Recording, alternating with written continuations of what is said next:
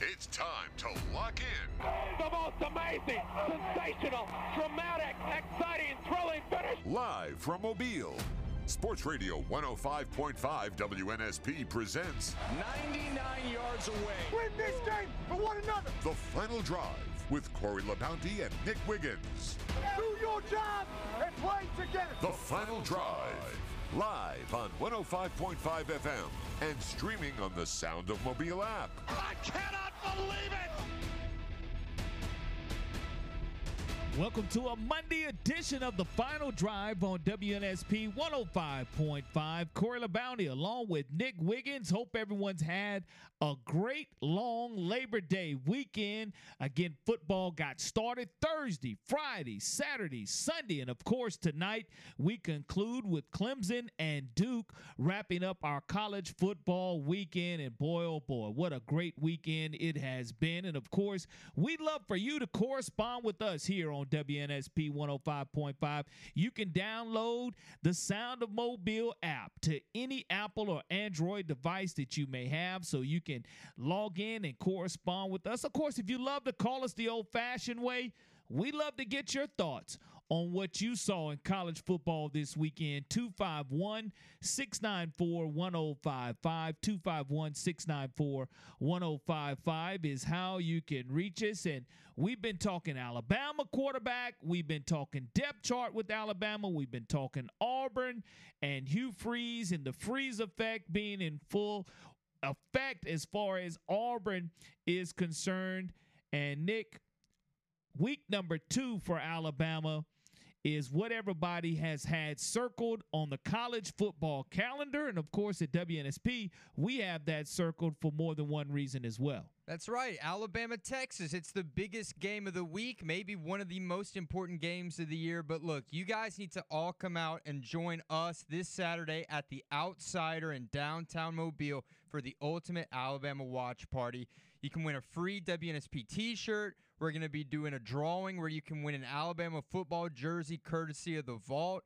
Look, they got 22 TVs for us to watch all these games on.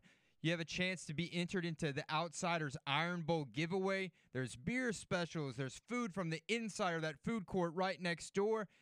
It's it's it, there's gonna be a post game party. You are not gonna want to miss that. So look, if you want to come watch the Alabama Texas game, and when Alabama gets up, you want to rub it in my face. I'll be right there waiting for it. Well, Alabama was able to rub a W all in Middle Tennessee State's face on Saturday, and it was done with QB1 being Jalen Milroe. 13 out of 18, 194 yards, three touchdowns, seven rushes, 48 yards, two additional touchdowns, the long being of that 25 yard variety earlier in the contest. But all spring, all summer long, really since Bryce Young leaves this Alabama Crimson Tide roster after the New Year's game against Kansas State.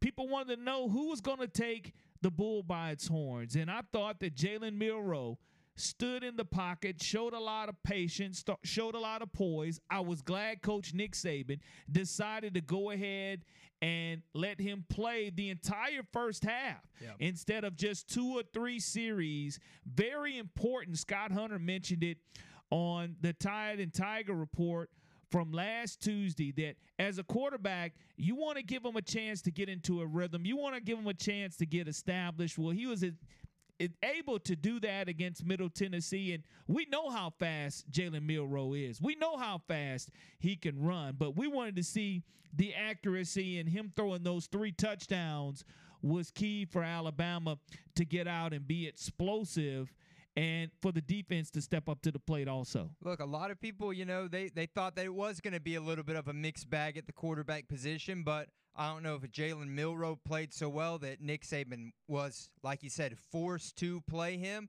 or if that was the plan going in, like, hey, Milroe, it's going to be you, so let's really get your feet wet because we got a big game coming up next week at Texas. But Jalen Milroe, man, he looked like little Lamar Jackson Jr. out there when, when that, that bad snap and he picked it up that was something only that quarterback would be able to do. With any of your other Alabama quarterbacks, Buchner or Simpson, you're having an eight yard loss right there.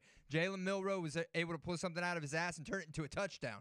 So, I mean, look, Alabama, they looked good, man. They looked good. The defense looked really good. They looked like they were playing really physical, like Alabama wanted them to. And but you know, the, the big story was about the quarterbacks, and we do have a bona fide number one guy, and it is Jalen Milroe from here until the future, I think.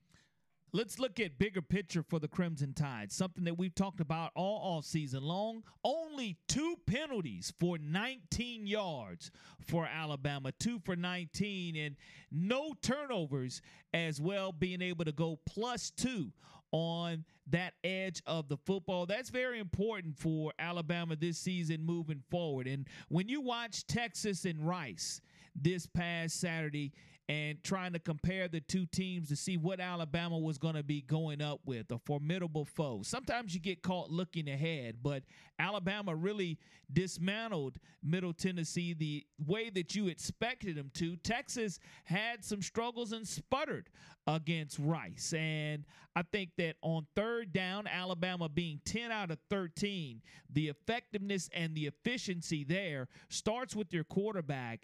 And overall, with many and multiple quarterbacks being played, that's something that you wanted to see for the Crimson Tide as well. Whether it was Buchner or Simpson, you wanted both of them to play hard. Now, as far as the offensive line is concerned, you you look at 205 rushing yards total for Alabama. Milroe led the Tide in rushing, which is something that you don't want to see throughout the entire season. You want to see a Jase McClellan or a Roydell Williams or a Justice Hayes go ahead and have that opportunity to kick it in gear and get this Crimson Tide up to a notch to where the balance is exactly where you want it to be. I feel like Jalen Milroe more often than not might lead Alabama in rushing.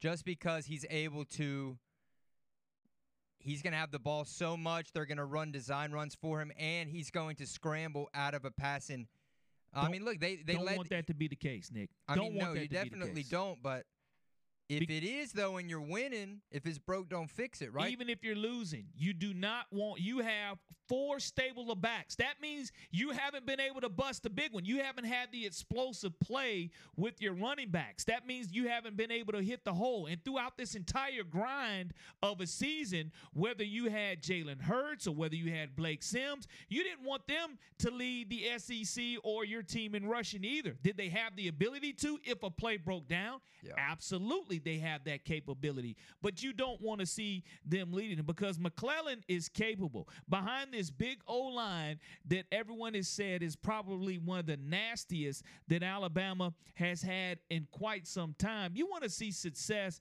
running the football with your running backs. That's why, even though you're a dual threat quarterback and labeled as a dual threat quarterback, you still don't want to have to lean on those legs. You don't want to because you're asking them to turn back right around and pass protection is what the running back has to do if the quarterback's supposed to be throwing the football. So you don't want to have to wear your quarterback out by having him rush just because a play broke down broke down. But I thought the Alabama receivers, Isaiah Bond did a good job, Jermaine Burton wonderful job coming back to the football and you just saw some great explosiveness Some from the Crimson balls, Tide man. receivers on the uh, money and Milroe. that's what you really wanted to see out of his presence having that pocket presence for the Alabama Crimson Tide ultimately winning 56 to 7 now as far as Nick Saban is concerned in listening to his post-game press conference on Saturday. I thought that you got prime Nick Saban and Nick Saban at his best when you ask him the wrong question, especially after a game. I think tonight's you know positive performance will help him moving forward to next week and beyond. And who is that? Jalen Milroe. Jalen Milroe, positive performance, how that will help him build. So you're asking me to speculate, and I, I ask a, answer a hypothetical question about how some guy's going to perform in the future. I don't really know. I mean, I love him. I think he's doing well. Uh, I know he's working hard to try to improve. He's a good competitor. He'll do everything he can to play his best. But I don't I don't have this is a Coke bottle, it's not a crystal ball. How do you think of play? Do you know do you have any idea? Uh hard to know. It's what we all strive for though. I mean, we want everybody to play well and we're going to try to prepare them the best way we can. But that's why you play the games. This is a Coke bottle, It- not a crystal I- ball. Is that an example of Saban bullying the media? I know that was one of the storylines. Is that is that an example of that? I wouldn't say bullying it. He answered the question. Yeah. He answered the question. He- he- look, you, you can't even see through a Coke bottle. So I don't I don't think that that was bullying necessarily. Do I think it was smart aleck answer? Absolutely, it was a smart aleck answer.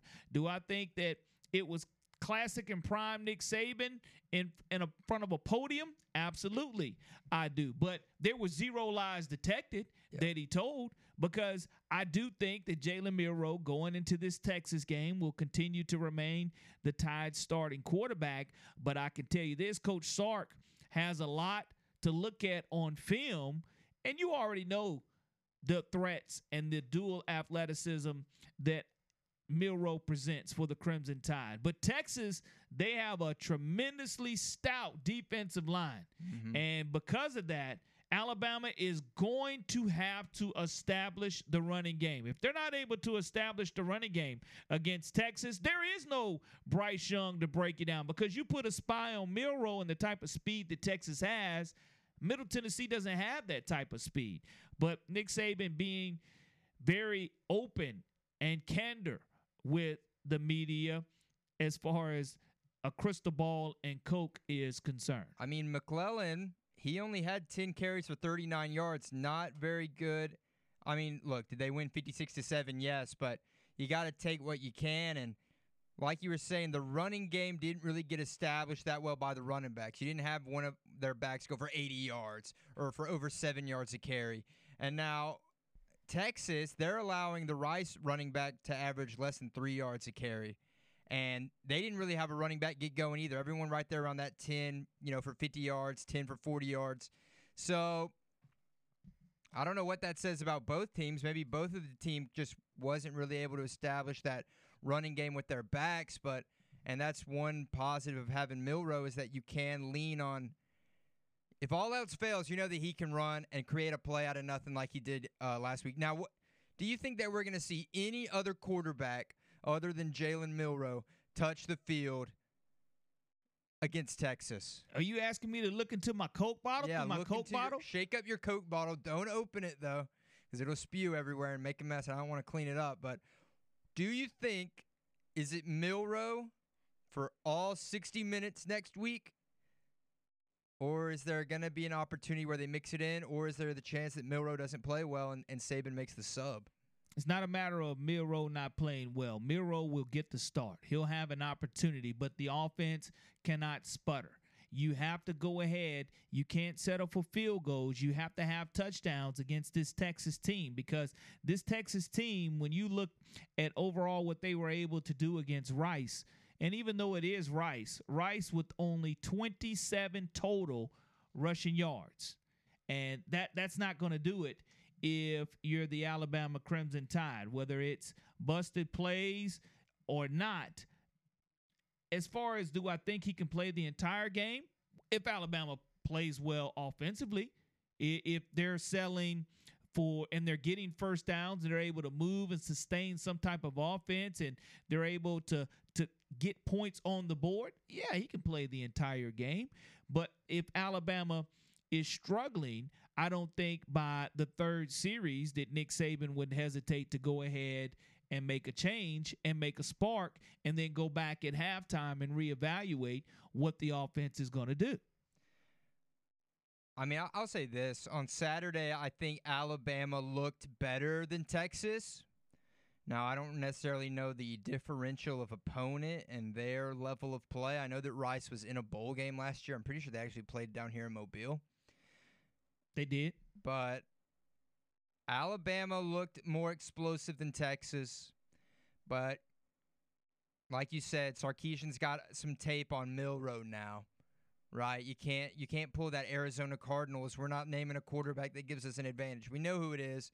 We know who you're rocking with, and so we'll see what um what Texas can do to potentially get ready to face his old mentor and Alabama and Look, that's game of the week, potentially game of the year, and I'm excited. But hey, Auburn, they played a game and they looked really good too, right? They did, but I'm going to go back and harp on Alabama for one moment. You take away that 80 plus yard run last year by Jase McClellan versus Texas, Alabama does not even have close to 75 rushing yards versus Texas. Yeah. So that's something that has to change when they play the Longhorns. But oh, yeah, there was a freeze warning in Auburn on a hot day that started early for the Eagles flying high against the Minutemen of UMass. We'll break that down and see where we want to go for Auburn going across country next here on the final drive. Hi, this is Monte Burke, author of Saban, The Making of a Coach. You're listening to WNSP Sports Radio 105.5 FM. Welcome back to the final drive. And look, you want to talk about establishing a run game. One SEC Tiger team was able to do that over the weekend.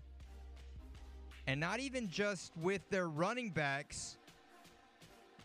But look, we've heard a lot from a lot of our Auburn people that, and from Hugh Freeze himself, there's going to be places where Robbie Ashford, the second string quarterback for Auburn, is going to get touches. And it looks like to me I don't know if this was just against UMass, but they might be running a legitimate two quarterback system with Robbie Ashford working a lot in that red zone.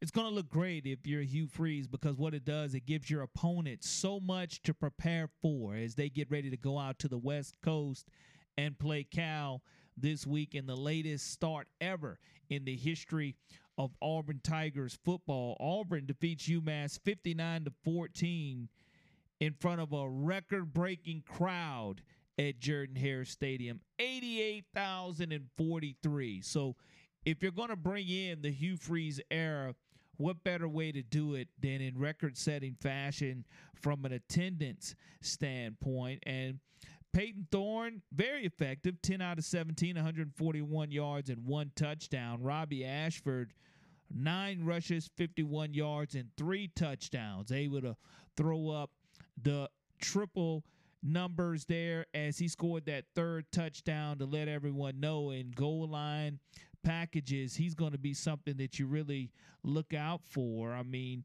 nine rushes for 51 yards didn't lead auburn in rushing. Sean jackson had that privilege as he had five carries for 64 yards and a touchdown. But the dimensions that robbie ashford can bring you only two out of six for three yards. But that's two totally different packages right. that Auburn and Hugh Freeze is able to bring to the table. And as Mike Gittens said on the War Report, Auburn's going to need Robbie Ashford. So when Robbie Ashford was not named the starter and possibly thought about quitting or transferring, no need for him to do that because you you get a chance to score three touchdowns in front of your home crowd at Jordan Hare Stadium. You don't think the Cal Bears are worried about Robbie Ashford, and I don't even think we really got a chance to see Payton Thorne because Jarquez Hunter he didn't play. We found that out breaking news on our show on Thursday evening that he was not going to play, and still no answer as to whether he'll take the West Coast trip. Was on the sidelines dressed in sweats right. and a jersey. But you add that to Auburn's rushing game, and now you have possibly four or five backs for Auburn. One of them happened to be a quarterback, then get things going. And look, we talk about Alabama and even Texas, all their running backs averaging less than five yards a carry. Here, you got multiple running backs averaging over eight yards a carry for Auburn. And now, look, Auburn's big question mark last year was their running defense. I think they finished between like 70 and 90 in the country. And You know, Kayron Adams, the running back for UMass, 14 carries, 101 yards. So that could potentially still be an issue, right? Yes, they did win 59 to 14, but UMass is one of the worst college football programs in the nation. So you imagine Auburn faces a legitimate running attack that could potentially be issues in the future. But look, right now it's all smiles down there in Auburn. They got to be happy with that uh, game, with how their team looked and how efficient they looked. But that that would be maybe my one worry um, if you had to take away maybe a, a slight negative out of that game. What you wanted to see out of Auburn was an improved offensive line, and Auburn's Gunnar Britton named the SEC's offensive lineman of the week, and, and that's a great way to earn it. And I, I I know that Auburn's concern going into this season was how they were going to protect whoever the quarterback was going to be.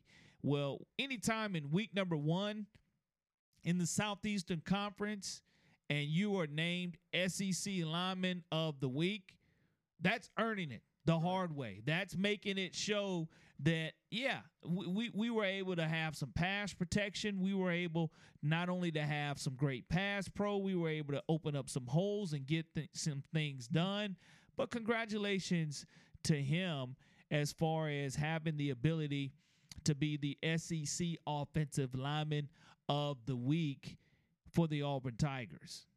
Yeah, man, good for him. Well deserved. They definitely had the best rushing attack out of most, uh, you know, the SEC teams that played.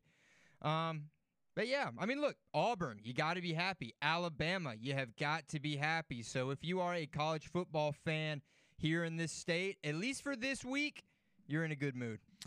But what you're not in a good mood for is if, if you're Hugh Freeze, did your defense line up the way they needed to? And you look at what UMass was able to do statistically from a rushing standpoint, having 140 yards rushing. And at times, early in the contest, you're like, okay, Auburn's not going to run away with this this game. It's going to be a little bit closer than what a lot of people thought it was going to be right. and and a lot closer than a lot of people would like when it get, was 10 to 7 there for a moment. And then Auburn all of a sudden just throttled it up. We went from being to 10 to 7 the next thing you know it's 31 to 7 and that's because Auburn, all it took was one explosive play and a turnover, and they come out of the locker room and they continue to rev things up because it goes from 31 7 to now you're looking at it being 52 to 7. Yeah. So it was just a matter of Auburn settling down and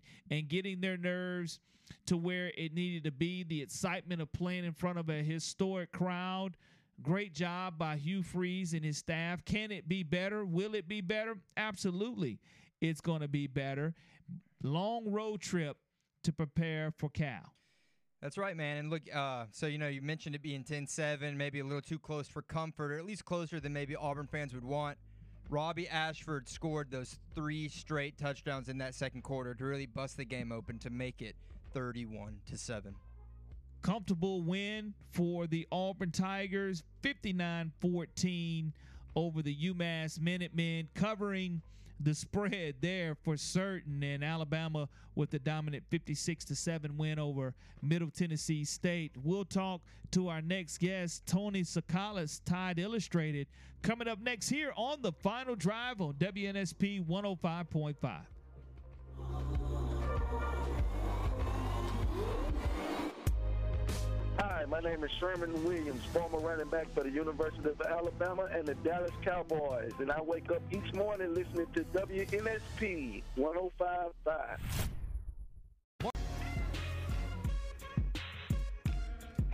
Welcome back to the final drive on WNSP 105.5. Hope everyone is having a great Labor Day long weekend as it ends today and get back on the grind tomorrow. But the Crimson Tide they were grinding it out at Bryant Denny Stadium this weekend against Middle Tennessee State. And someone who's always grinding it out, whether it's Labor Day, whether it's Memorial Day, no holidays off when you're covering the Crimson Tide. Tony Tsoukalas, managing editor for Tide Illustrated, joining us this afternoon. How's everything going, Tony?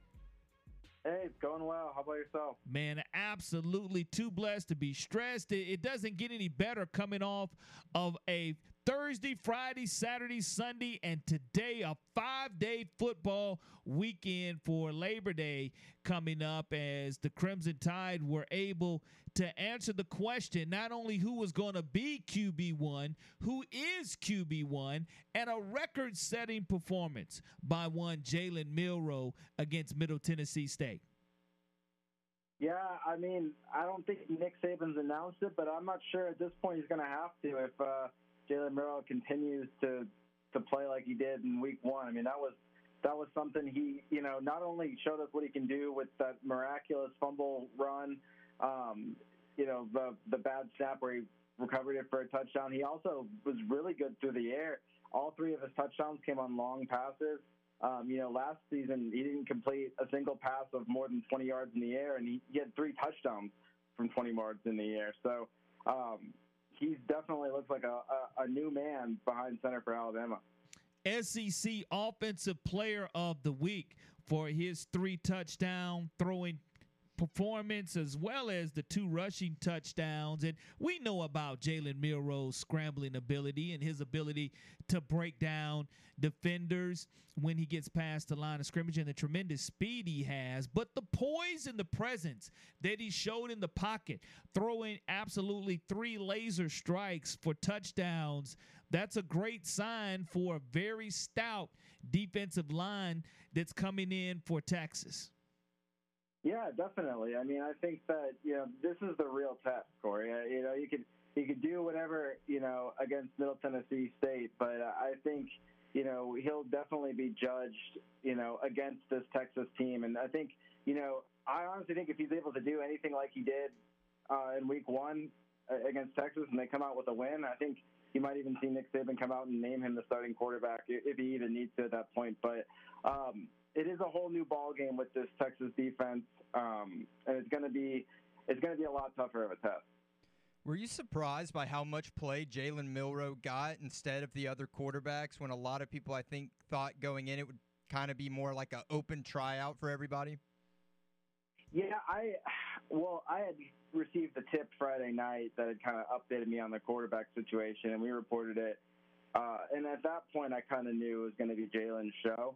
But yeah, uh, you know, coming into the week, I definitely thought it was going to be more quarterbacks on display, and I get that three of them played, but uh, you know, I think heading into that game, Jalen Milroe was farther apart in the quarterback competition than maybe I had even known.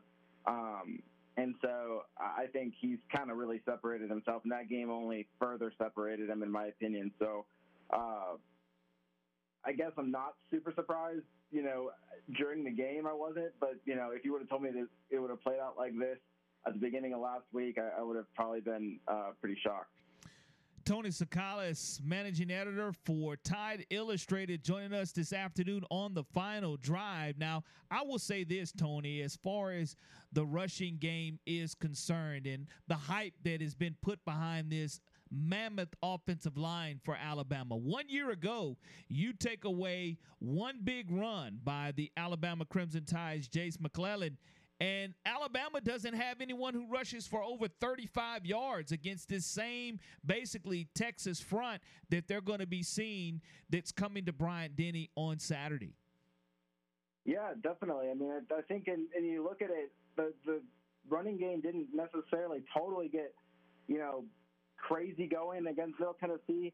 But I will say that Alabama, the, the important thing that they showed was they were able to pick up third downs and third and short and uh, I did a whole story about that uh, on the site to, today. And really, when you look at Alabama, they were uh, five for five on third and ones, and, and that's the biggest thing that when you talked about this team and really stamping its rushing identity, it was never that they were just going to go totally ground and pound. It was going to be that they were going to be able to pick up those kind of plays, and it's really encouraging to see them do that. And like I said, with you know Jalen Milroe, it'll be a different ball game against Texas, but I think it, it's encouraging to see them convert on those those short third downs where you know they're going to run the ball. Uh, I think that says a lot about this offensive line and the push it can create. What do you think Nick Saban is going to have his offense and his defense on working on the most this week leading up to that big game against Texas? I think really just staying disciplined. I mean, look, you saw Alabama like only com- only have two turnovers. Or, sorry, only have two penalties. Uh, and they also won the turnover battle. I think if you could do those two things against Texas, you have a pretty good chance. So just staying disciplined. Uh, Nick Saban, you know, Alabama won the turnover battle, but he's still, you know, we're hearing him today. He kind of stressed about, you know, how Alabama could uh, could have gotten more turnovers, and there was times where maybe they could have taken care of the ball a little bit better, uh, even though they didn't turn it over. So um, I think those two things are really what he's stressed. I mean, you could almost go to any big game and and you know if, if you handle those two things, you're you're in pretty good shape. So it might be the kind of easy answer there, but I think that, that those two things will be definitely what he stresses this week. Plus two on the turnover side of the football was critical for Alabama, and it was a point of emphasis in the penalties that were lacking. That was a point of em- emphasis in the offseason. Now, third down efficiency one year ago for Texas, only three out of 12. And when you have numbers like three out of 12, you would think that it would result in more than a one point win for the Alabama Crimson Tide. But a year ago, Alabama penalized 15 times for 100 yards versus Texas. And I know that you you don't have to whether you like Coke, Diet Coke, Coke Zero, you don't have to rub any type of crystal ball to know that if Alabama's penalized like that, Tony, they won't win versus Texas. Oh no, they needed Bryce Young to have like a miraculous drive where he just really, you know, took everything over. Um, you can't expect that. You know, as good as Jalen Milroe was, you can't expect that from anyone. That was a that was a you know, they really shouldn't have gotten out of Austin uh, with, with a win last year. You can't play with fire as much as they did in terms of penalties and, and just bonehead errors. Uh, so yeah, that's definitely if, if they do the same thing that they did in Austin, they'll come away with a loss. It, uh, you know, even if Jalen Milroe plays well, otherwise it, it won't matter. They they got to be smart.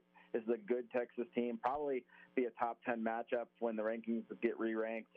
Um, so you know, I, I think that like you said, discipline just is, is so key. Both, you know, both in jumping off sides or you know unnecessary roughnesses, but also you know in terms of making the right throws, holding on to the ball, not getting careless with assignments. I mean, it's just the little things that Nick Saban's been stressing. I think are going to be really vital in the in the, especially with this being the first big matchup of the year. Alabama getting up early against Middle Tennessee, 28 to 0 at the half. It really could have been 28 to 3, but Alabama's defense rises up to the occasion, and Middle Tennessee does miss that field goal. The kind of confidence that you can get coming into the second half of a game leading 28 to 0 and the consistency of Alabama to score 14 points in each of the four quarters that's great balance offensively for all that touched the field for the Crimson Tide. Yeah, and I think especially, you know, you mentioned the 14 points uh, each time, each quarter, and that's that's encouraging. But I think the defense really never let up, even when the the, the, the first unit left. I think that you know a lot of times you see um, when that happens, you'll have a little bit of a let off. The other team will score a few, you know, or maybe get some yardage that wasn't, you know, indicative of what the game was. And I don't think you saw that. I think Alabama maintained its standard pretty well against Middle Tennessee State. No surprise about Caleb Downs coming in and being recognized as well by the Southeastern Conference because he's lived up to the hype, and sometimes that's hard to do as a true freshman, leading Alabama in tackling. Great first showing for him having a tackle for loss. But our own Mobile's Deontae Lawson, we knew that he was going to be the alpha dog on this defense, and he didn't disappoint either boy, was Deontae Lawson just everywhere. I mean, he's you know that's exactly what Alabama needs him to be. Somebody that can go sideline to sideline, handle the running game, uh, provide a, a, threat in the pass rush every now and then, but just really just be a sure tackler and, and use his athleticism to get across the field.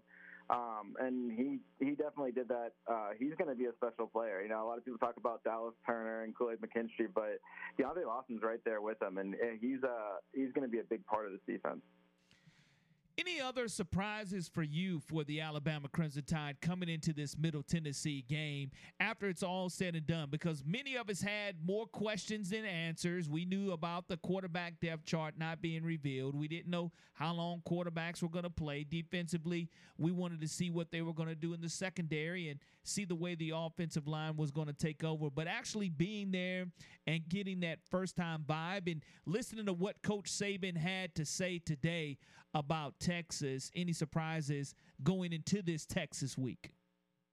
You know, not really. I think you know, uh, other than you know, like the the stuff with you know Milroe passing. I think everyone's expectations as a passer. You kind of knew that the the game plan Alabama had was going to be kind of vanilla. I, I expect it to be a little bit different about you know, for Texas, maybe they unveil a few things that you know uh, on both sides of the ball that they've been kind of hiding uh, in order to you know kind of unveil at the right moment here.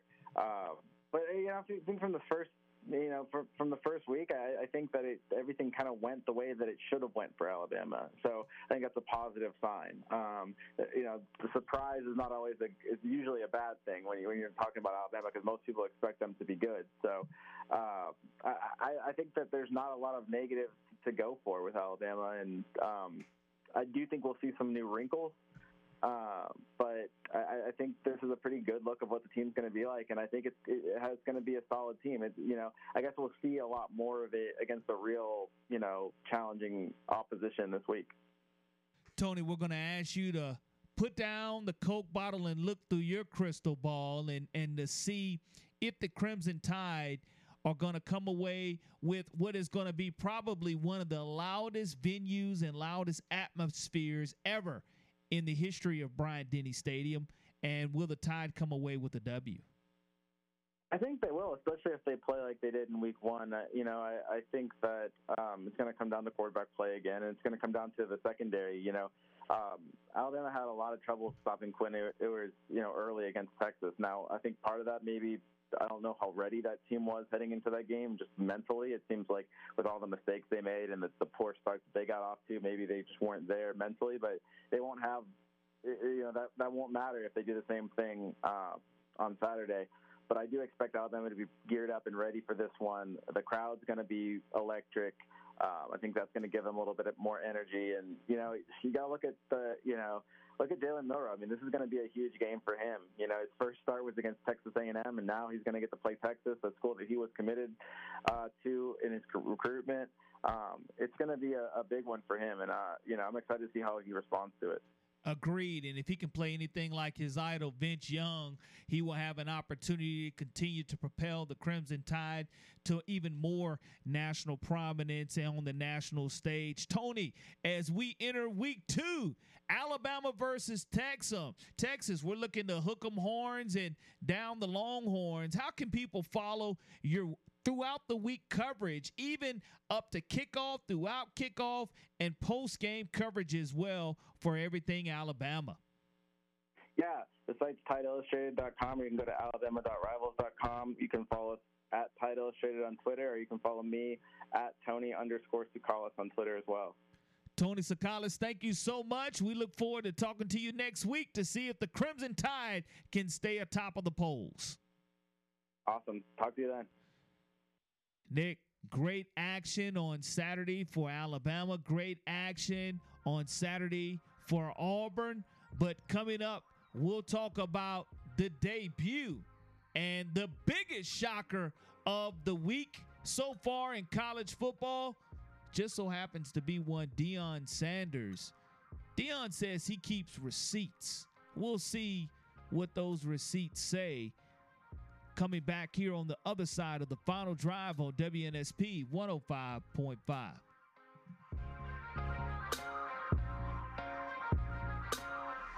Hi, I'm former Major League Baseball player Bernie Carbo. I listen to WNSP 105.5. Love every minute of it.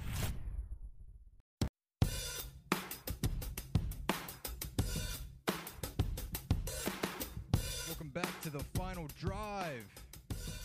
And man, Deion Sanders, Coach Prime, the Prime Effect.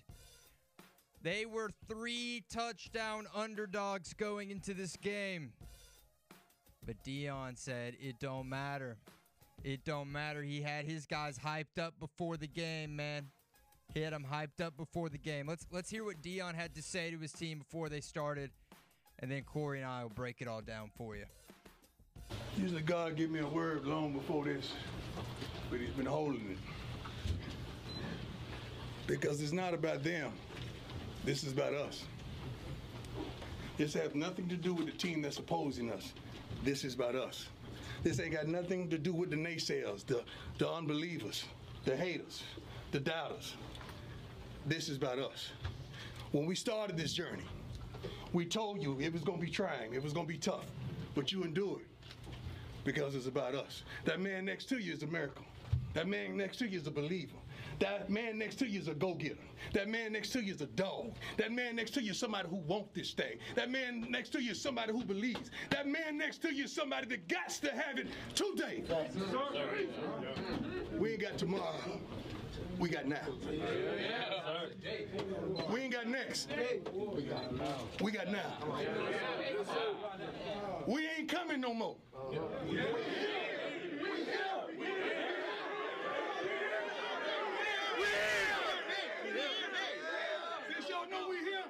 give me my theme music. I like that.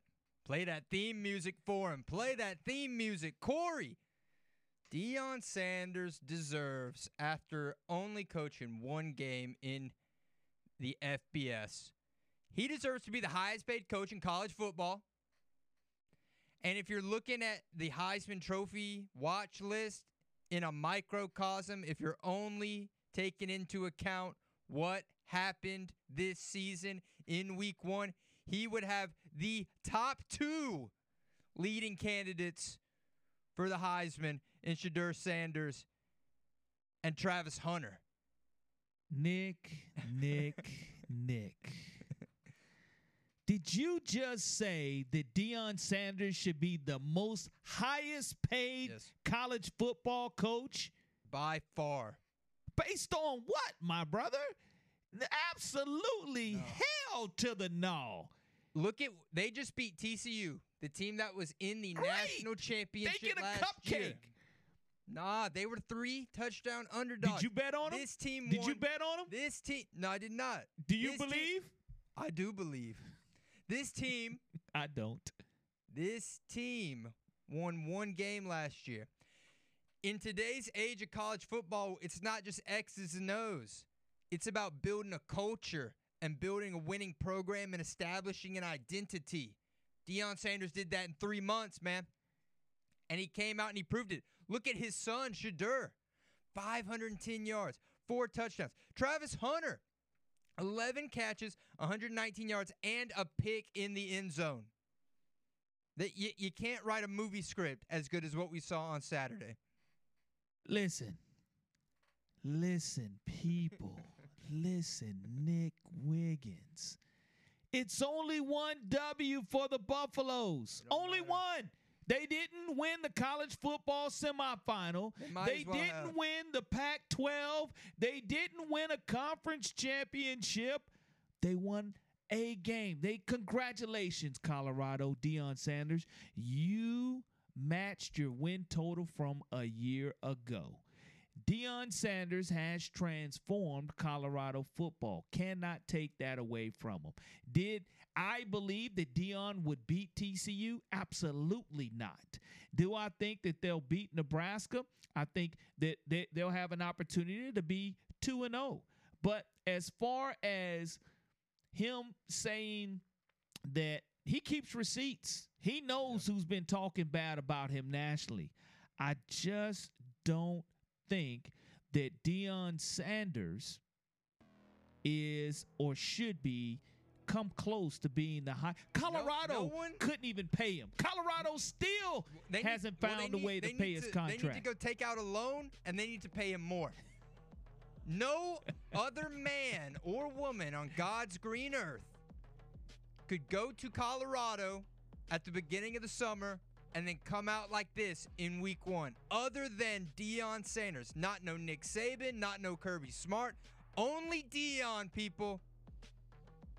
It's one victory for Deion Sanders. Can he double the win total against Nebraska from a year ago? Yeah. That's all that matters. He's got some ballers over there. Can't take that away from him. He's got two Heisman Trophy candidates. Can't take that away from him. But in order to win it, you've got to win games as well. The final drive, hour number two, coming up next.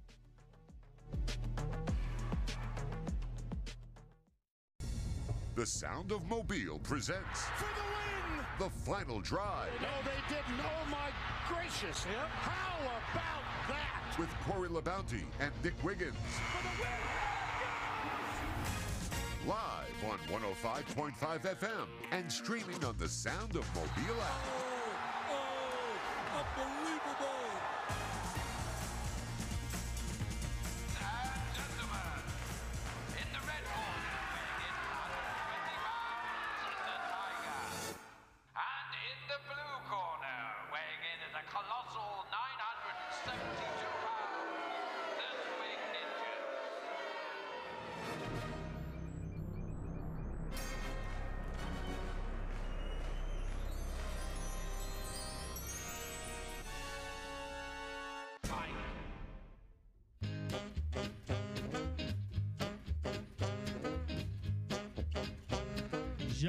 Jacques from WAFB 9 Sports joining us this afternoon here on the final drive. Hold that Tiger. The only thing that was holding that Tiger last night were the Seminoles in the second half. A great first half performance by the LSU Tigers taking on the Florida State Seminoles. It was just a tale, literally, of two halves.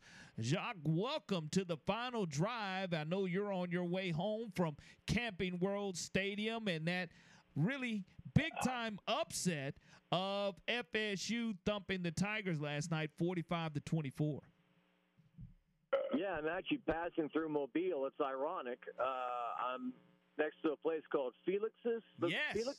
Yeah. Uh, big name by the Ralph and Kacoo's and wall to wall, bumper to bumper traffic. So trying to get back home on the Labor Day holiday, but good to be with you. And yeah, LSU was a uh, a two point favorite in the game. They led by three at halftime, and then Florida State goes on a uh, 31 to nothing run to really boat race them in the second half and turn a, a close game into a uh, embarrassing defeat for the Tigers.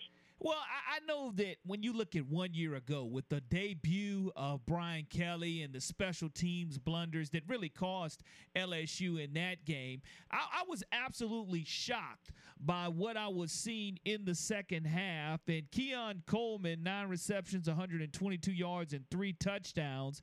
The transfer coming in from Michigan State. You look at Jayden Daniels overall, I just think it was the bad juju from the beginning on the opening drive, not being able to convert on fourth downs. Was that the story of the game, or was it just that Brian Kelly told the truth that his team isn't where he thought they should be?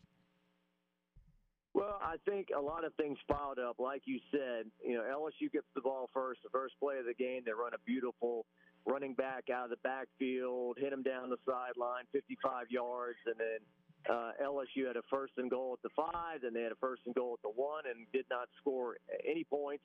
They later had a first, uh, fourth and goal, uh, fourth and uh, one at the 11 of Florida State. Didn't get any points on that drive. So those two drives, not uh, amounting to any points, really hurt. And th- and then LSU just dropped too many passes.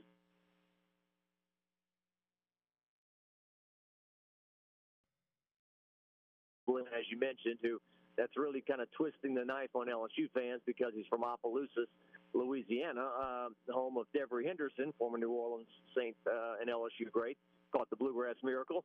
But uh, yeah, he he just out jumped LSU's cornerbacks, and uh, and then when Jayden Daniels threw the interception, when Malik Nabers, his wide receiver, had fallen down, LSU was down by seven at that point. I think that was just. Uh, that that was the dagger. Um, once Florida State scored after that, and LSU was down two scores, they they never could recover. And then uh, an LSU defense that's known for being physical and tough, and you know tough LSU defenses uh, really kind of got pushed around and or pushed around and bullied there in the fourth quarter. So yeah, I mean Brian Brian Kelly a week ago going into the game said.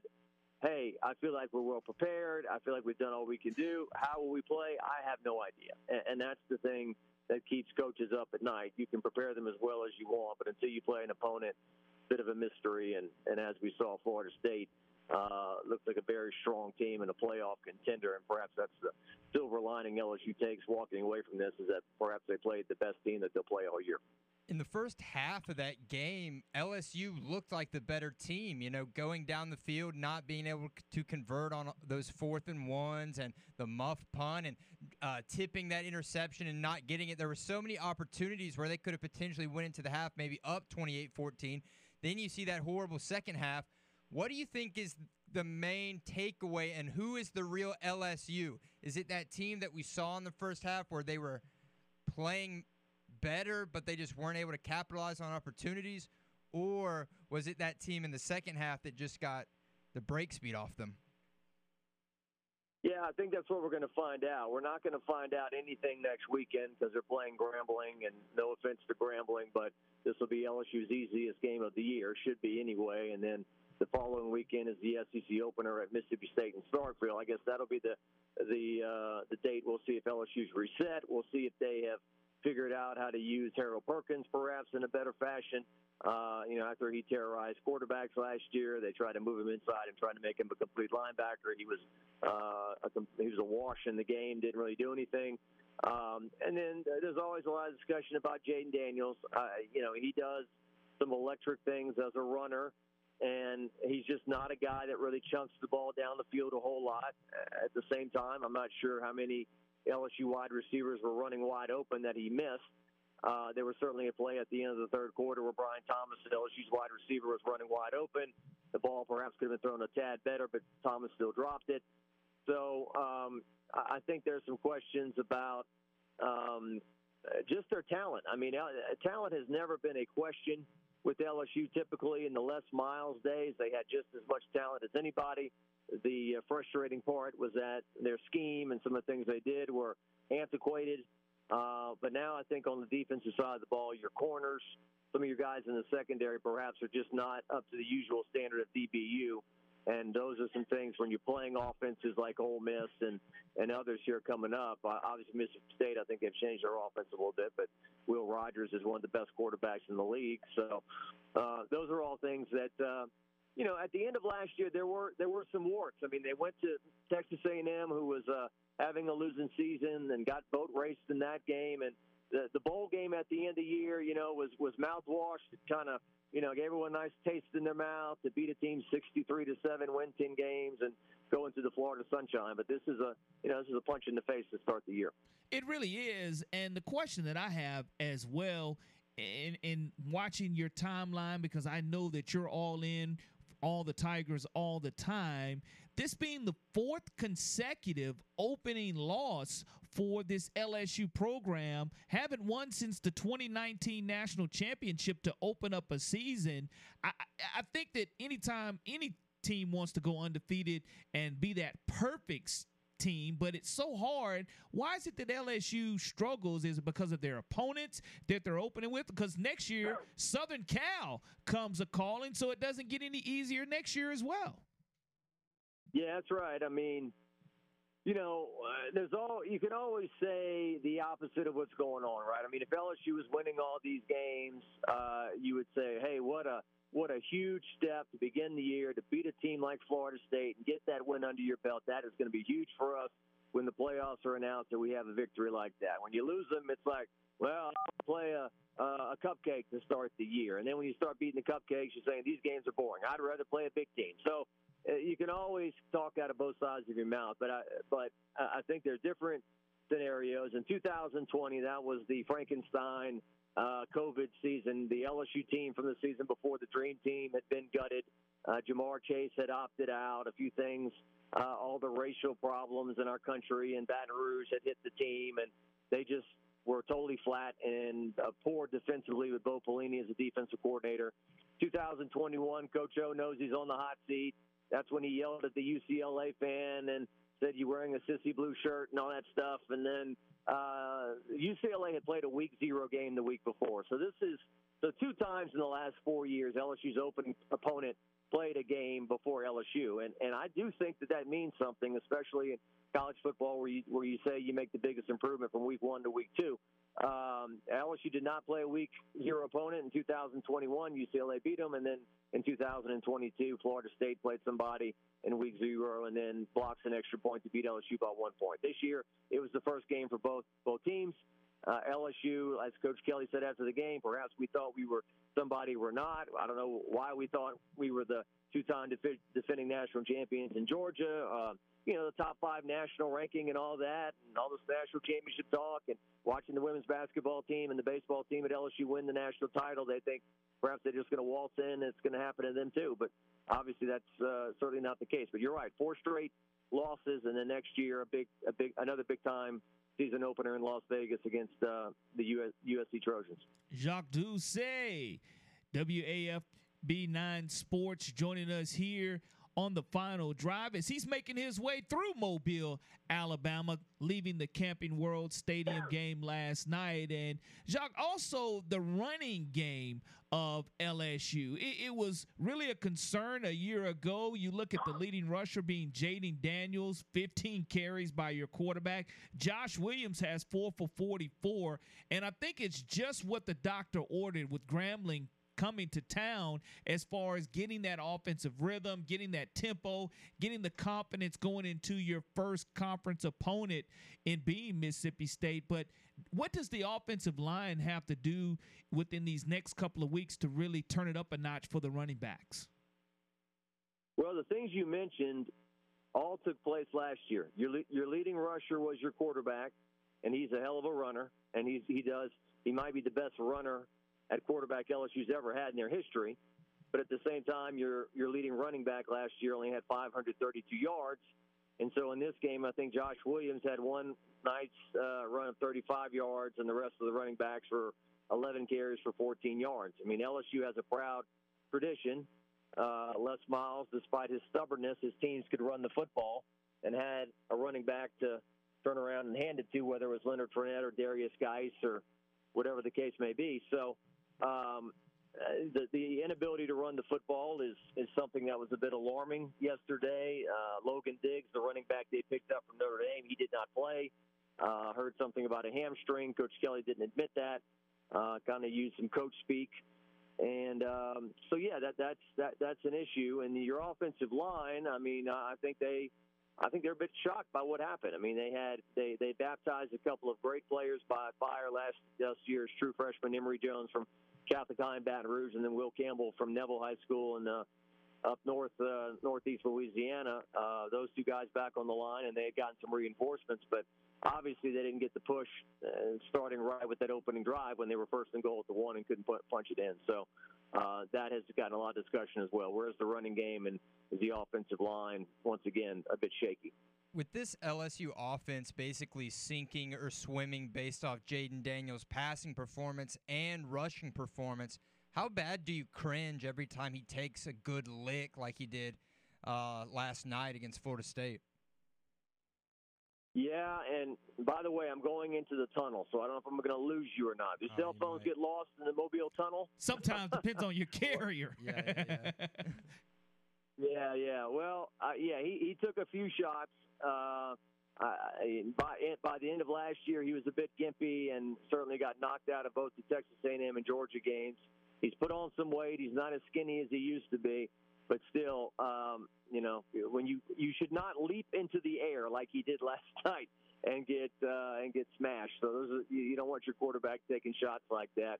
Garrett Nussmeier is a very electric backup quarterback and a guy who pushes the ball down the field and has that kind of Johnny Manziel, uh, Brett Favre, uh, gunslinger mentality, and so he's waiting back there, and certainly he has his his share of fans as well.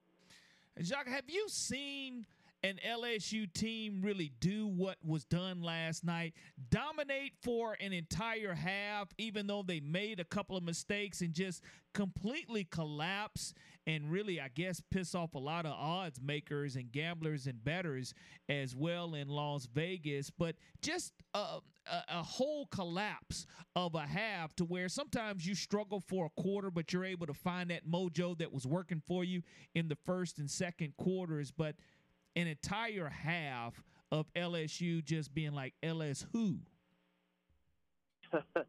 well, I think the 2021 season opener was similar. Coach O's last year, I think they went back and forth, and the game was pretty close at halftime. Either LSU was ahead or slightly behind, and then in the second half, UCLA really just pushed LSU around with the running game. Uh, what's the running back's name? Charbonnet, I think he was there, uh, and and some other guys.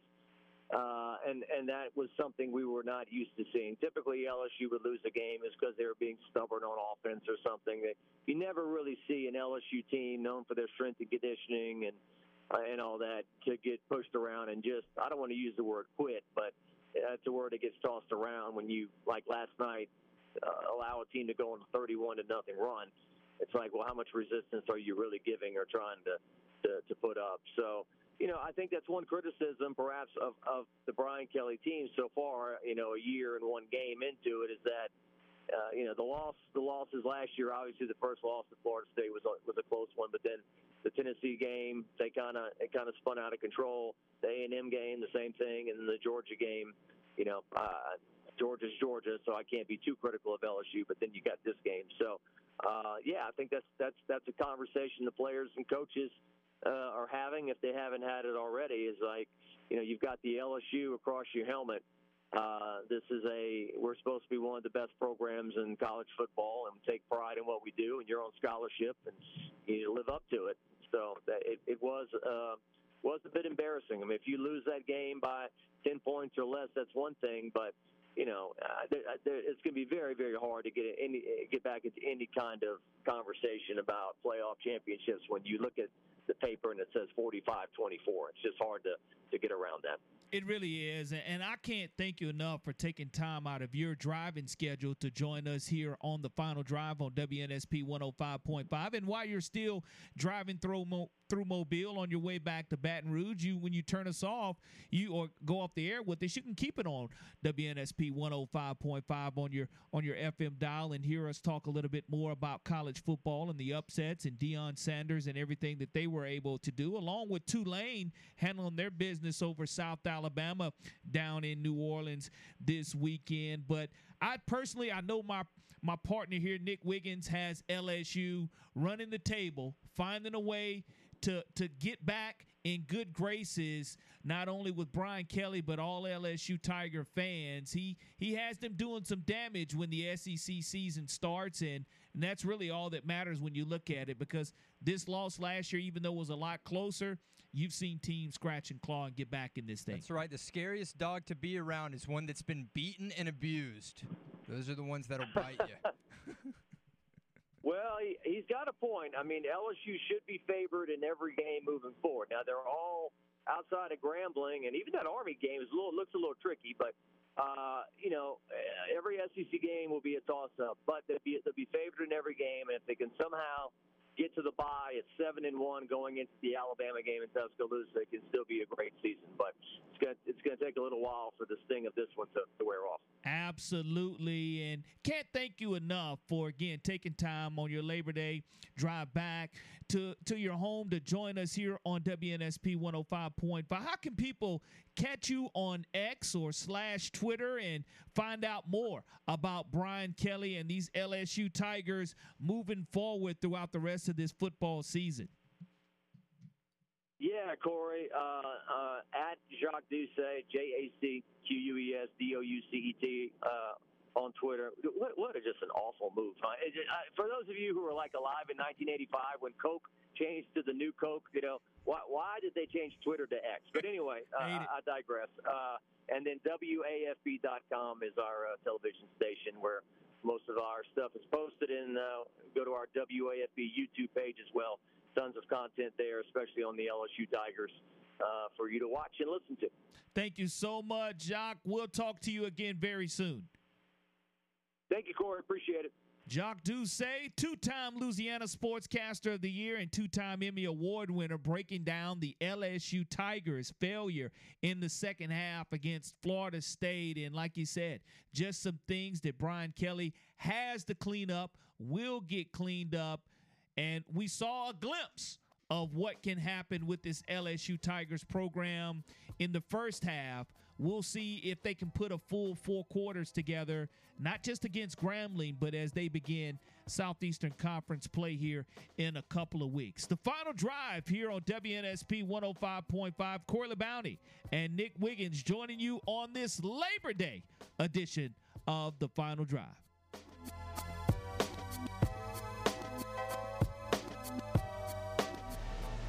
Hey, this is Amari Cooper. You're listening to Sports Radio WNSP. Welcome back to the final drive on WNSP 105.5, a Labor Day edition. Whereas a lot of people are off work, we're hoping you're enjoying your off day because there's never a day off when it comes to the start of college football over this long Labor Day weekend Thursday, Friday, Saturday, Sunday, and of course today.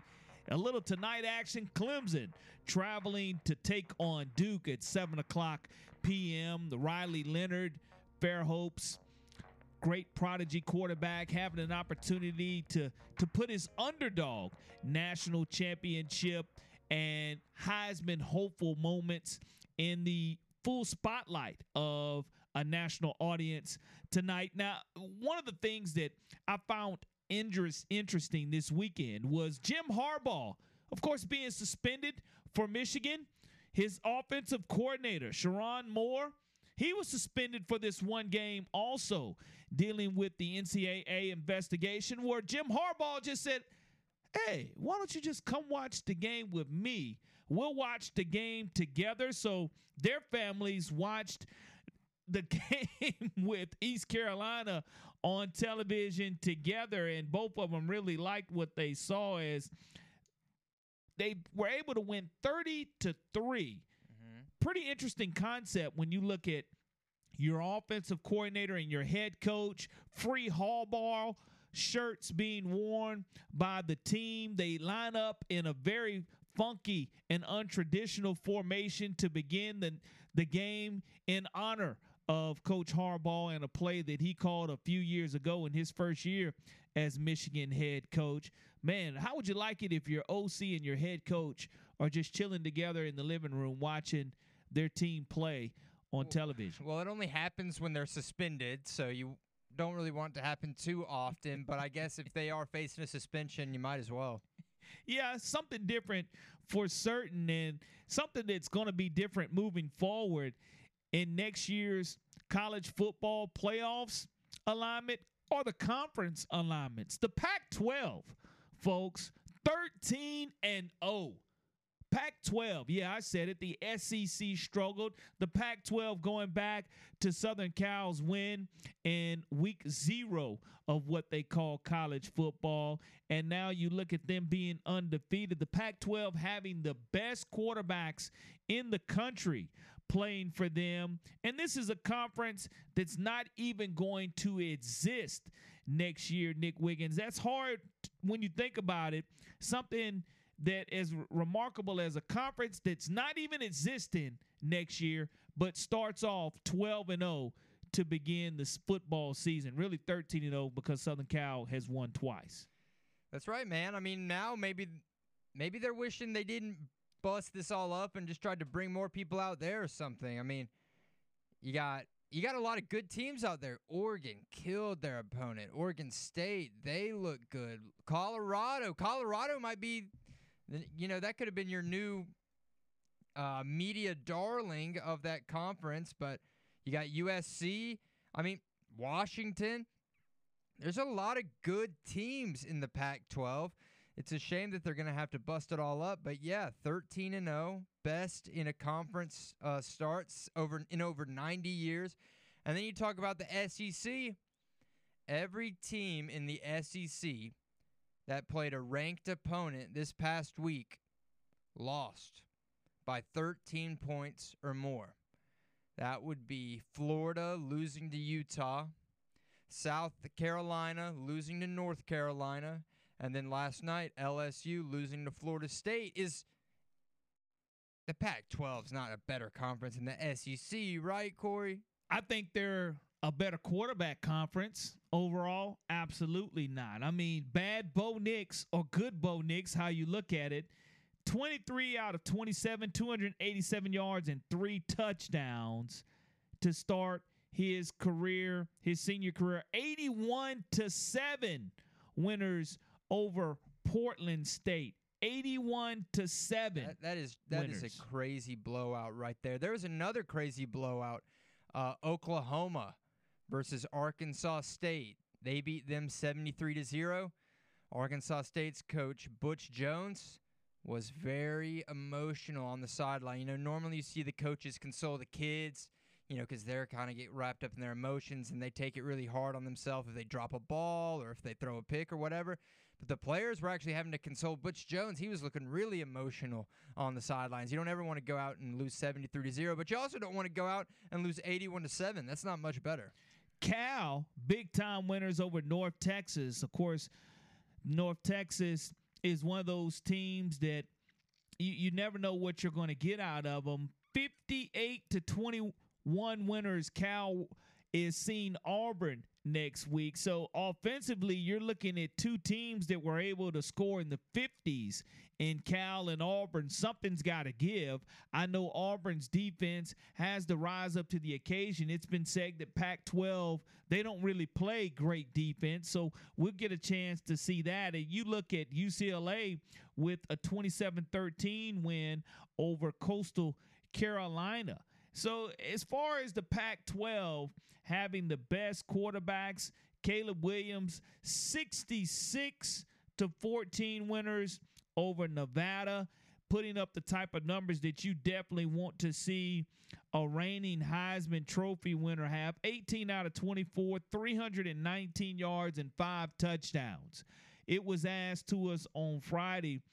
Jake Crane wanted to know our Heisman Trophy winners. You said Colorado has two of them, of course, They got the top two right now. Caleb Williams, not too shabby though. No, you, you can't take anything away from a five touchdown performance with no interception and 319 yards. If Shedeur Sanders, see, the, here's the thing: Travis Hunter played nearly every snap for Colorado.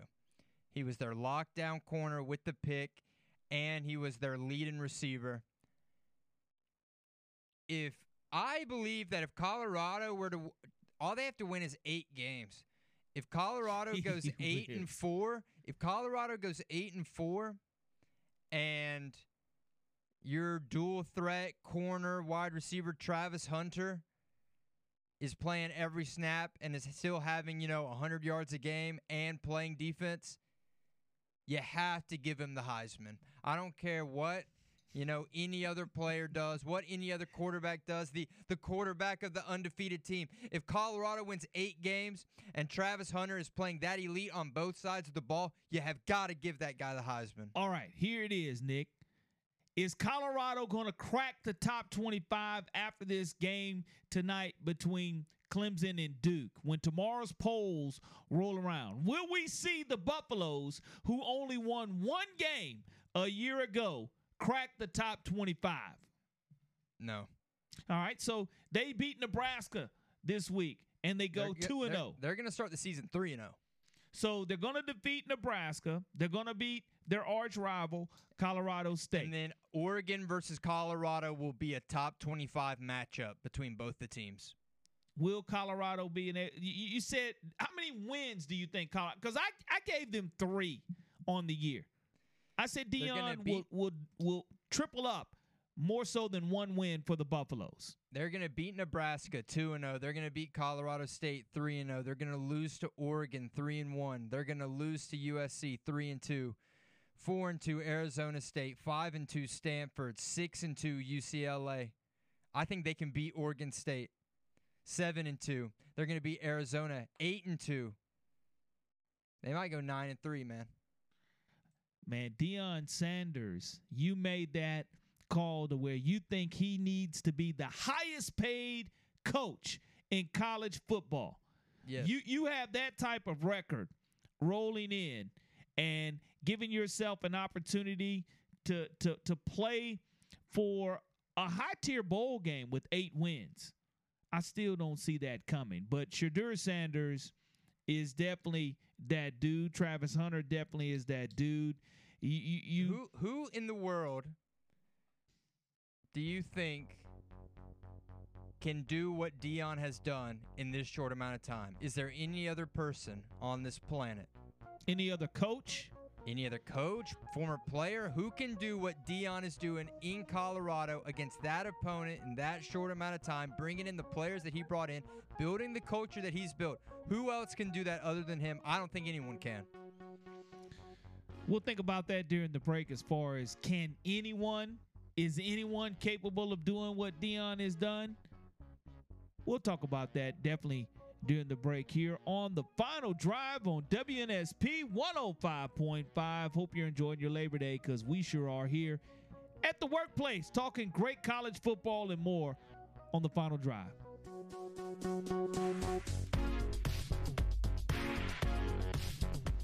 Hey there, this is Bob Baumhauer, ex-jock, head fry cook, and I listen to 105.5 WNSP, Mobile, Alabama. Welcome back to the final drive. Now, Corey, over the break, have you come up with any other contenders that could potentially flip around a program like a Deion Sanders can? Who does Colorado State need to hire this summer as their new coach? The electricity that Deion Sanders can provide, you would you would definitely have to bring in a very visible person. You know, you, you look at people like Shannon Sharpe that has football pedigree. You look at people like a Michael Irvin who have football pedigree. Not really people that have the long term effect and the resume that Deion Sanders has. Because it's one thing to have a resume, it's another thing to be able to pr- produce receipts for your resume and to show, hey, look, if I bring you here, these are the results you're going to get. Jackson State traveled well, but nowhere near the amount of publicity that they received the two years that he was the head coach there or the three years he was the head coach at Jackson State. Nowhere near the amount of sponsorships that he was able to bring, nowhere near. Colorado struggles to pay his salary. When they signed him as their head coach, not enough money to even pay his $27 million salary, which is amazing to me. The Buffaloes took that gamble and their gamble paid off because he sold out a stadium. Now, as far as trying to find a football guy, I, I, I just don't think that you're going to be able to find a football guy who has that much pedigree behind him. There, there's there's there's no resumes that that can top Deion Sanders. Now, he, for him to talk as much as he's talked, they had to back it up this past Saturday. And you mentioned it being three touchdown underdogs. They were able to back it up. Now, the disappointing part is when you look at South Alabama versus Tulane this weekend. South Alabama making the drive over to New Orleans and they wind up losing 37 to 17. Michael Pratt, who is on the Senior Bowl watch list, 14 out of 15, 294 yards, four touchdowns. Carter Bradley, not a bad day at the office from a throwing standpoint, 23 out of 34, 190 yards, one touchdown, but those two INTs, those two interceptions yeah. or turnovers for South Alabama were critical in ultimately meeting their demise. And New Orleans is not a place that has been kind to the Jaguars. No, I mean coming off that Western Kentucky bowl game, maybe maybe there's some kind of curse going on in that town. I don't know, but South Alabama fought to get it back to a one-score game, but man, when you look at this box score, Michael Pratt one incompletion, nearly 300 yards passing and four touchdowns. South Alabama, you know, you're just not getting a lot of yards per completion. It seemed it was just a struggle. You're not getting a lot of yards per carry. That offense just could not really get any rhythm and, and move. And Tulane, I mean, they didn't really do too good in the running game either, but that passing game, you can never let a team 14 of 15, 300 yards, four touchdowns, no picks. Like, you can, that is just, that is, that is, you, you can't have that happen, Corey. Five turnovers by the Jaguars. You're not going to win football games It's just a in conference, out of conference with five turnovers. And even though they were able to turn Tulane over three times on the opening drive for South Alabama, unfortunately, La'Damian Webb, he has that that costly fumble to start the game. And that ultimately gave Tulane great field position. And I think that the offensive line is going to have to step up to the plate and redeem themselves when they open up against Southeastern Louisiana at Hancock Whitney Stadium. And at 5:30, we'll have Pat Greenwood on with this to talk a little bit about what he saw and the improvements that the Jaguars have to make because this is this is a team that is coming off historic 10 wins. Not the way that you ultimately wanted to start it, but it's just one game. You're just 0 and 1. The biggest improvement, every single football coach, every single fan would tell you this, is from week 1 to week 2. That's where you want to see the greatest amount of improvement. That's right. Well, and, and look, I said, you know, all last week, this game was going to be a big tell on what the peak and potential that this South Alabama Jaguars football team has this year. And coming off this, and like, look, I don't want to overreact to one game, but I only have one game to react to. So it's going to be. I don't necessarily know if they're going to be better than they were last year. They could still win 10 games, but I just don't I don't I don't know if they're going to be you know like uh I don't remember who was on. I think it might have been JT.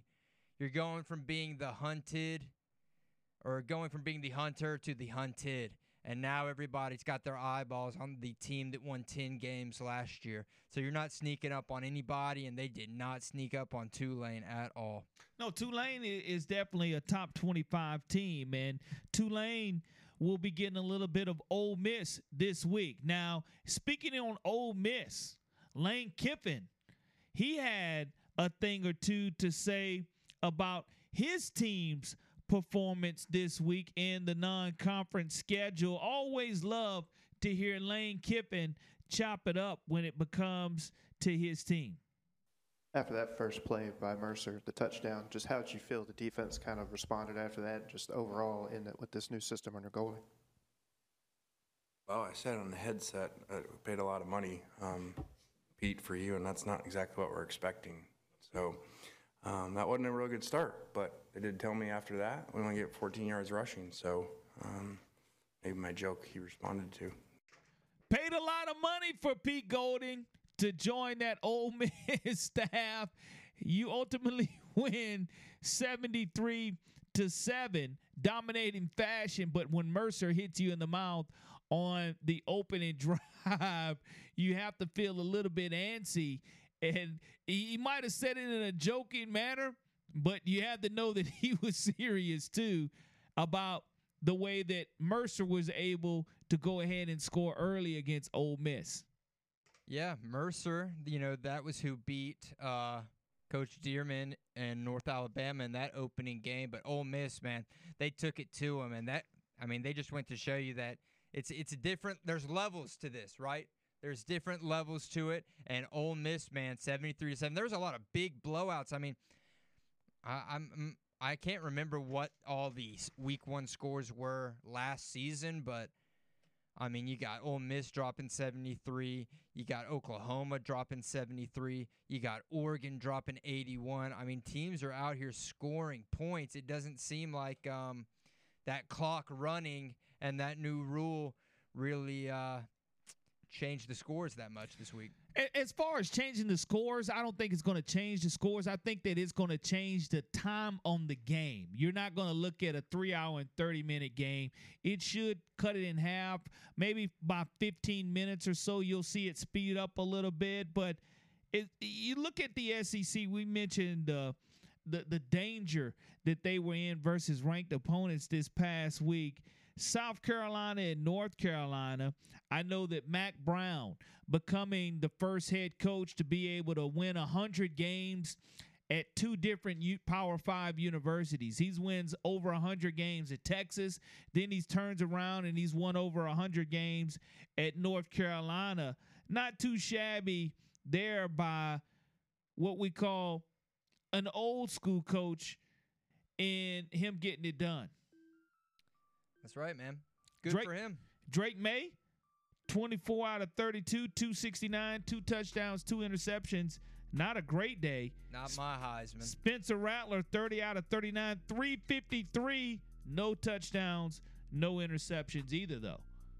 He didn't play bad, but North Carolina, I think everyone thought it was Drake Maye and everyone else around him and that maybe they'd be holding him back, but it seems like the North Carolina team, the rest of the roster, really stepped up to do their job and to help Drake Maye seal that win, even though he didn't have that big of a Heisman type contender esque game.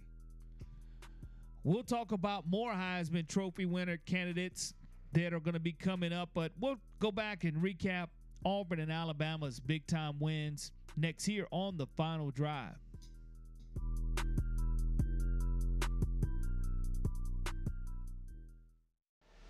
This is Andrew Zow, Alabama former quarterback. You're listening to WNSP 1055.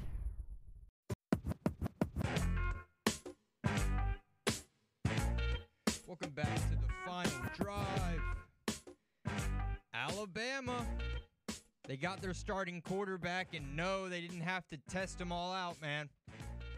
They knew the one they wanted, and he came out and he put on a show. I'm going to be honest. I know I'm rocking with my Longhorns this upcoming Saturday, but watching Milroe and Alabama play Middle Tennessee, it's got me a little shaky, but hey, I got to stick with my guns. I'm still rocking with the Longhorns, but Alabama, they look damn good. Yeah, the Crimson Tide handled their business against Middle Tennessee and that epic showdown with Texas coming to T Town. And last year, when Alabama's million dollar band and fans wanted to be a part of that Texas stadium and coming into town, guess where they put Alabama's band? In the tippy tippy top. They sure did, but what goes around comes around. So Texas and their band will be having to to play their fight song throughout the entire night at Bryant Denny Stadium at the tippy tippy top as well. So you you want to mistreat the home team and and give the fans the best chance to your home fans the best chance to see the game. Well, Alabama programs that look we, we, we can we can one up you on that when we can show you the same hospitality that you showed us by keeping us in the nosebleeds. So that's exactly where Texas's band will be. Now, I know tonight where I'll be is in front of my big screen television watching Clemson and Duke play one another. Big time matchup for Riley Leonard and the Blue Devils 9 and 4 in Coach Elko's opening year. Coach Mike Elko had an outstanding year for the Duke Blue Devils last year. And that's really what kind of has opened up the eyes to Riley Leonard being a dark horse for possible Heisman Trophy. But elite ACC action to start off with Clemson and Duke. And we'll see exactly what happens tonight for Dabo Swinney, who feels his program's not getting a lot of love and a lot of respect early. Yeah, I could uh, I I can't honestly tell you much about Duke football other than the fact that Riley Leonard is their quarterback and he had a really good year last year and he now is on a lot of people's radar for NFL type hype. you know, low key underdog Heisman type hype, like you said. But look, Clemson, man, and Dabo, we know what they can do, right? We've seen Clemson play in the big games with Trevor Lawrence, Deshaun Watson. Clemson's ranked number nine. Clemson, their schedule, I mean, it's really just can you get through Notre Dame and can you get through Florida State? And then you're going to have Clemson in that playoff. But honestly, man, after watching Florida State and those big, giant wide receivers and that crazy D line last night, I think, and look, you can vouch for me here when I was making my college football playoff prediction. I said, man, I got four teams right here on the edge that I really want to put in. And Florida State was one of them. They're good, man and they don't actually have to play Notre Dame, so they have a little bit of an easier schedule as well. We'll see if Clemson and Florida State are by far the two best teams in the ACC, but looking forward to seeing Riley Leonard coming off throwing 20 touchdowns and running for 13 more. We've seen him be a, a tremendous dual threat quarterback during his prep time here at Fairhope. We'll see if he's able to do that against the Clemson Tigers tonight. And Dabo Swinney going to bring the swing tonight versus Duke. So we'll see what happens. Look forward to that. 11 and 3 Clemson last year. And you can hear that here on WNSP. We're going to be broadcasting the whole game. But look, we're going from Clemson Tigers. Let's go over to Auburn Tigers and let's talk with Zach Blackerby of Locked On Auburn and hear his takeaway from their matchup with UMass yesterday. The Sound of Mobile presents For the win! the final drive No, they didn't. Oh, my gracious. Yep. How about that? with Corey LaBounty and Nick Wiggins. Live on 105.5 FM and streaming on the Sound of Mobile app. Oh, oh,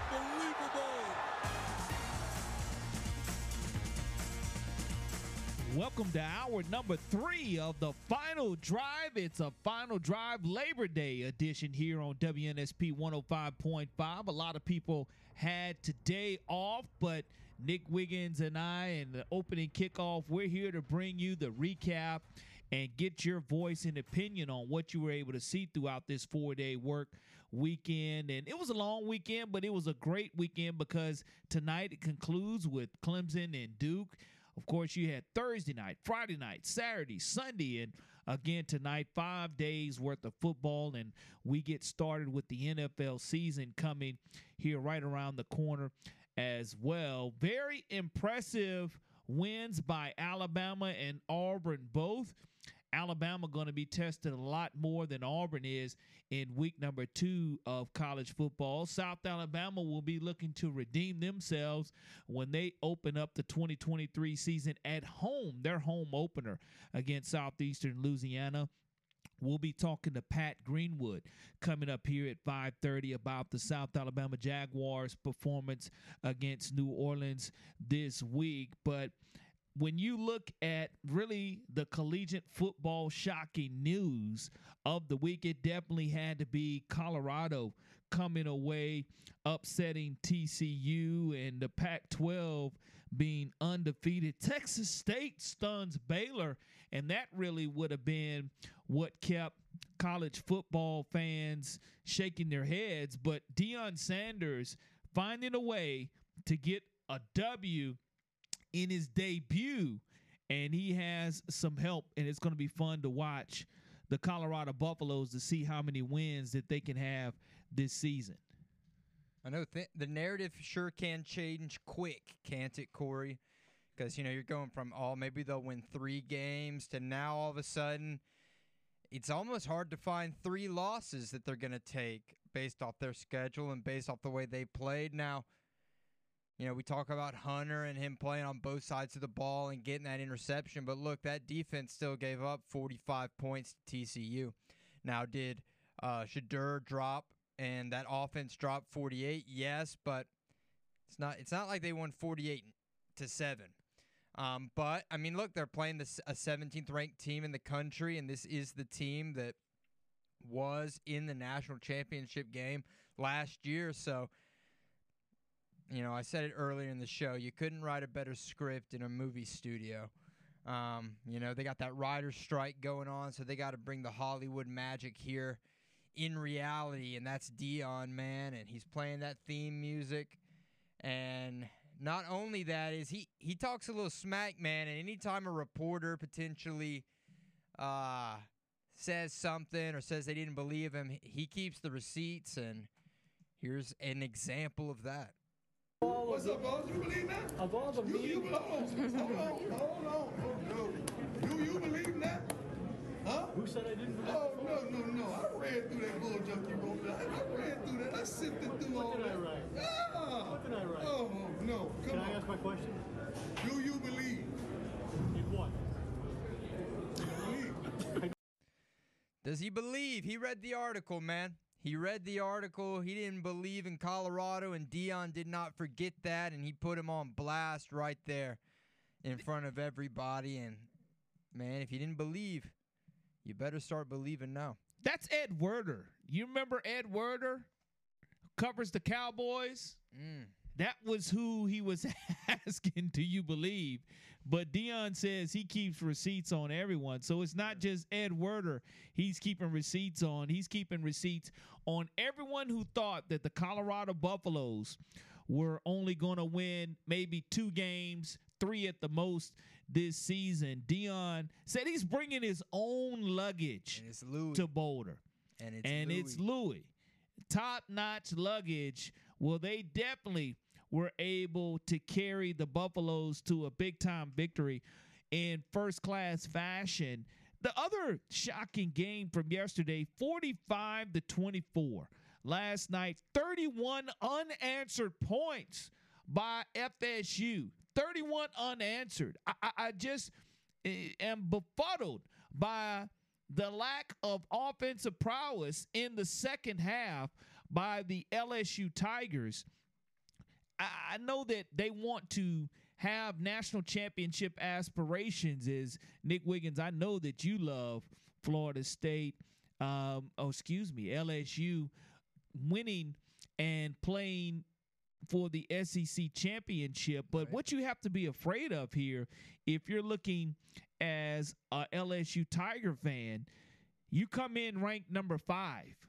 Florida State comes in ranked number eight. For those who say rankings don't mean anything, let's see here.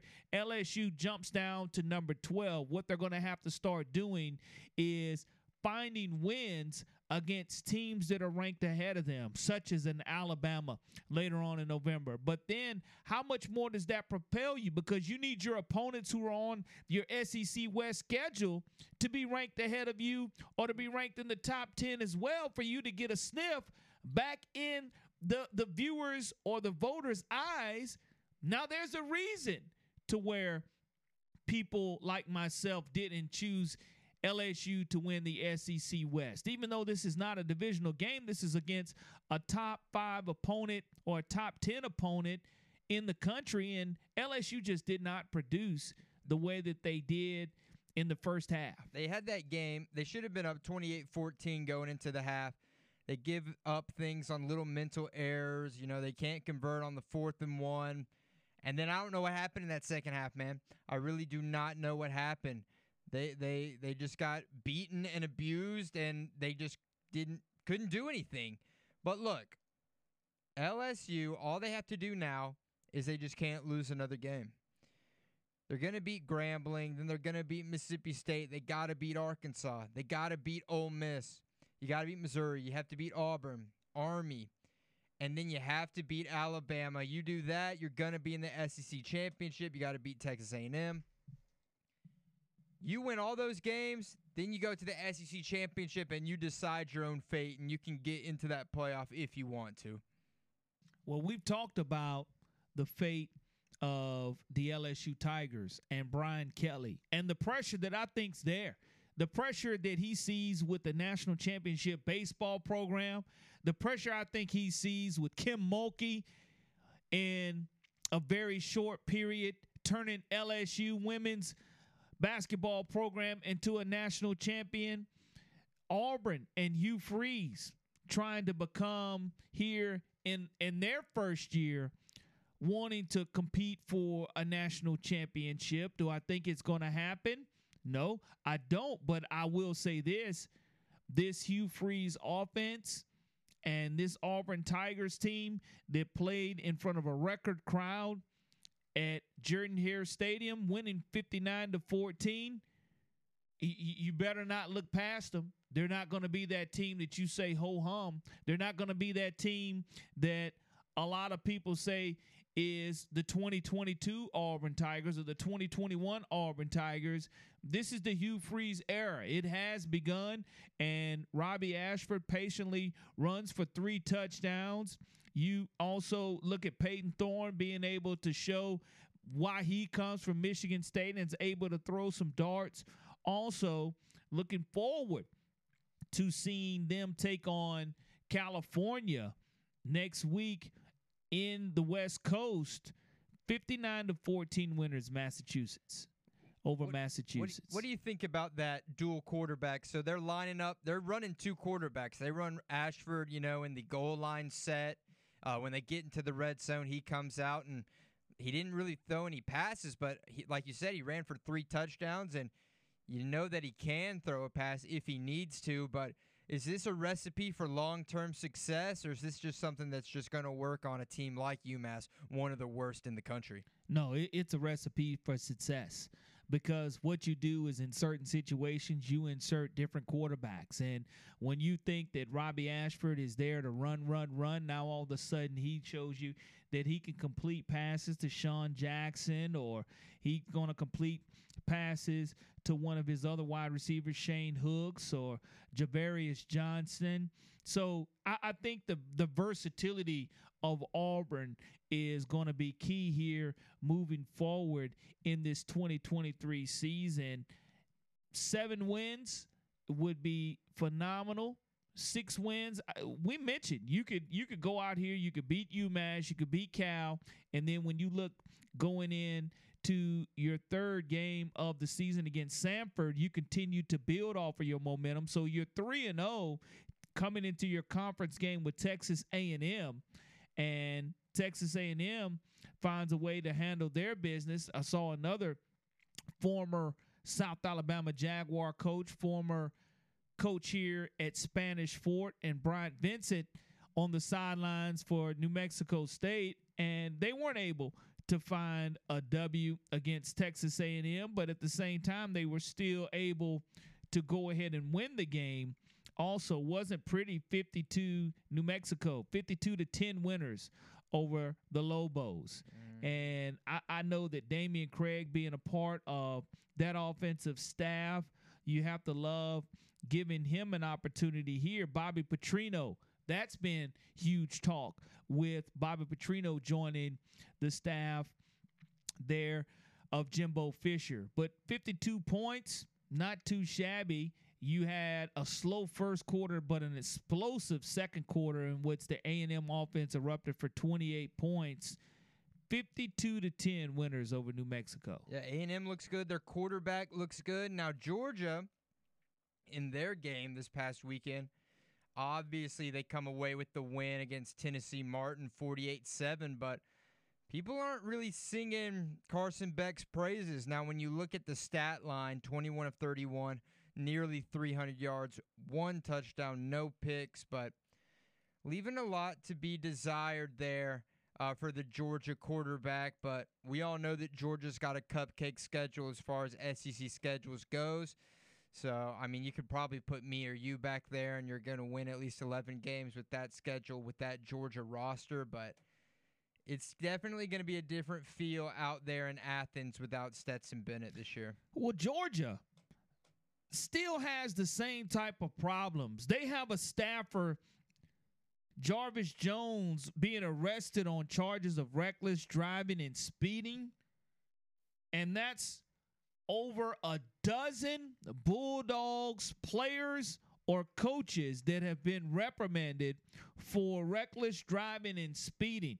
It, it's like a broken record with Kirby Smart. I know he's tired of having to deal with it, tired of trying to have to answer what he has to do to get his staff and his players to realize that it's just it's detrimental. You had a death in the program. And I, I don't understand how much worse it can get when you have a depth in the program for UGA football to understand that that that just can't happen. Another coach charged with reckless driving and speeding. And Kirby Smart has already addressed it and said he's going to handle it in house. But this isn't a player, this is one of your coaches. Yeah, man. They got to clean that up. They got to figure something out because you got to keep everyone, you know, on the straight and narrow, especially with the big aspirations of trying to win three in a row. You know, the odds are already not in your favor for that. And just for, you know, the, the health and the safety of your own staff and your students. Just got to be better.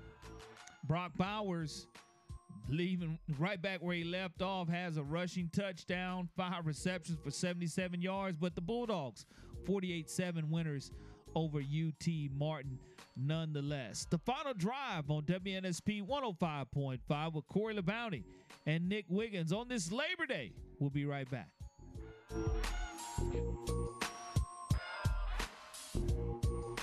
Hi, this is Philip Rivers, football coach at St. Michael Catholic. You're listening to WNSP Sports Radio.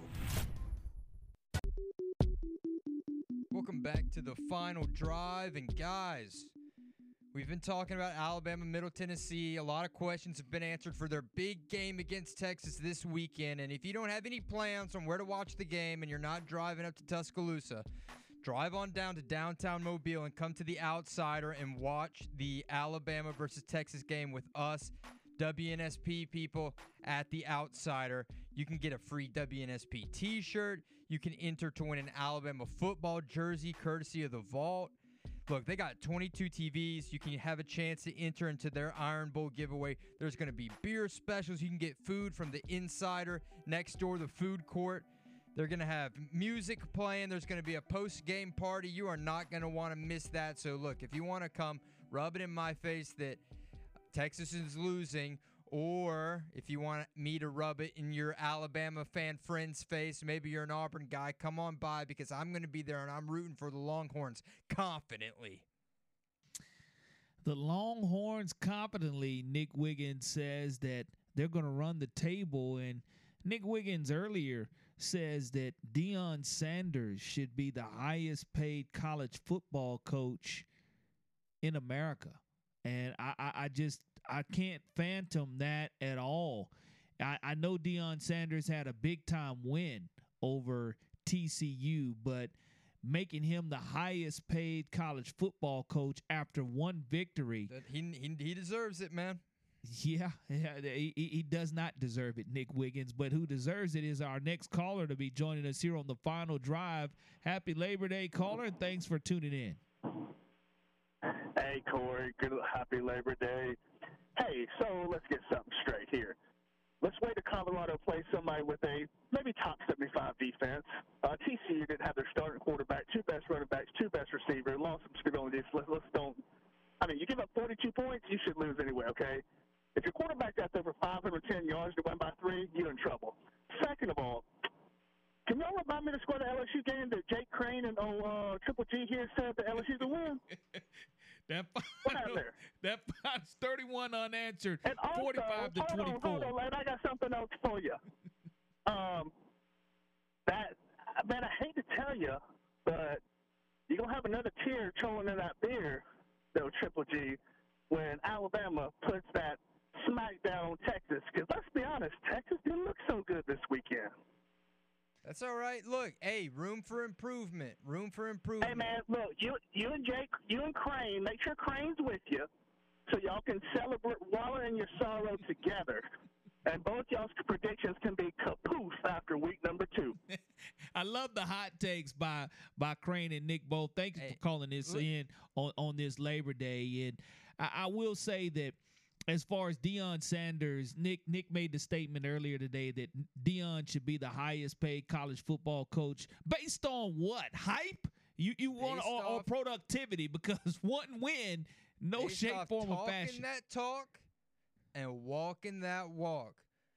Guy has transformed Colorado into becoming a top 25 college football program in the nation from being the worst to first Deion did that in a three month period. They were a three touchdown underdog here in week one. And Deion said it didn't matter. We believe. Y'all don't believe, but we nope, believe. I do not believe. I Nick. believe. No, They're they're gonna win No. eight games this No. year, man. no, no, Colorado, and no, Nick no Wiggins. One, no one can do to Colorado in that time period. It's not just X's and O's, man. It's establishing the culture. It's bringing in the talent. Hey, listen. no one can do listen. what Deion did. Listen, Nick Wiggins, listen. Yes, he has great talent. Yes, he has retooled that roster. But it ain't this year for prime time. You give him a couple years in a new conference and you have divisionless football or playoff 12 that are able to make the college football playoffs, then you can talk to me about Deion Sanders being the highest paid football coach. But no, sir. Find a team that has no legacy, no culture at A all. legacy, Colorado's got legacy, bruh.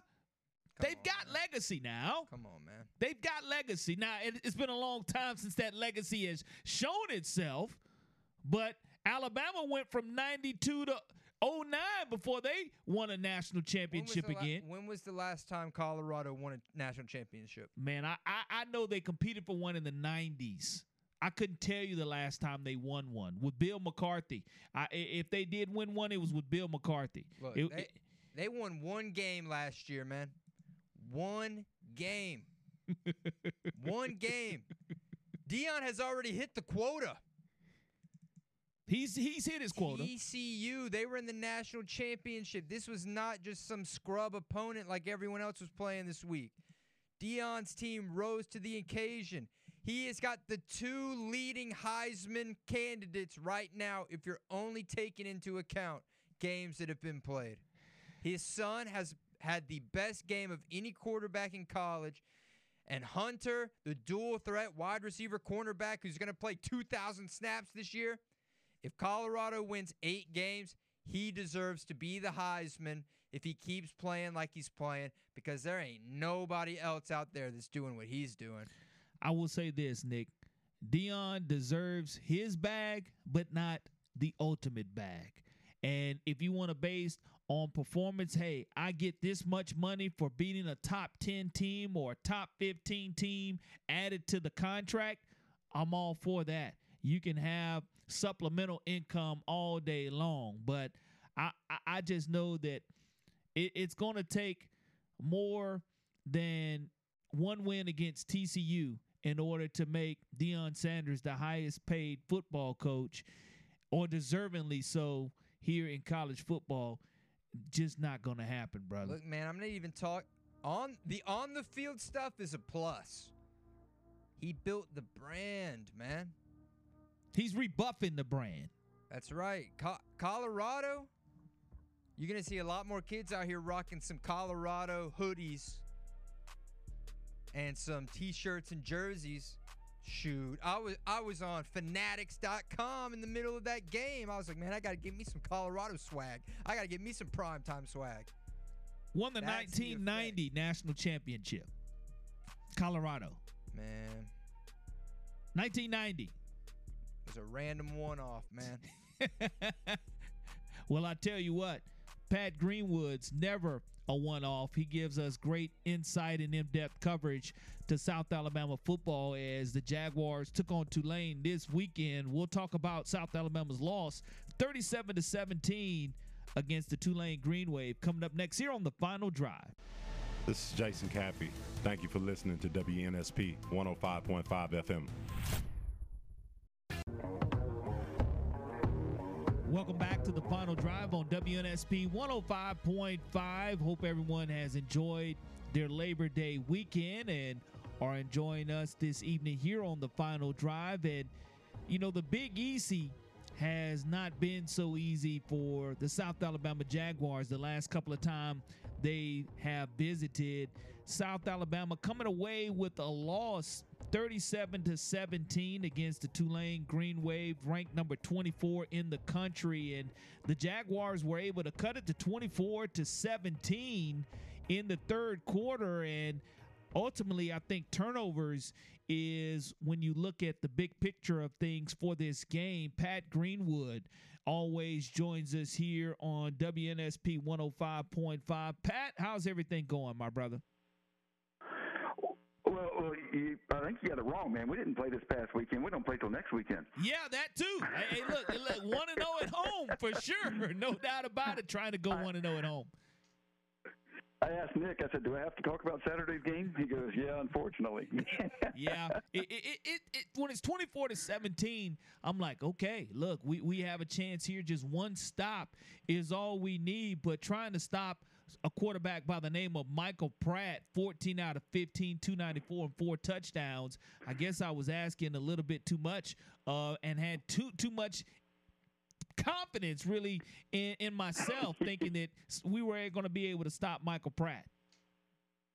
Well, and the thing is, okay, first of all, let's baseline it. Tulane's a very good team, um, and they just they they just beat us. I mean, that's just that's just one of those things. But but I'll I'll tell you, yeah, Pratt's fantastic. His receivers were great, but let me talk about that offensive line that they've got. Uh, he had all day to throw. I, you know, as the game progressed, I think our, our defense started to figure it out. We got some pressure on him toward the uh, end of the second quarter and got some pressure on him as the game progressed. But that's a fantastic offensive line. That's a good Tulane team.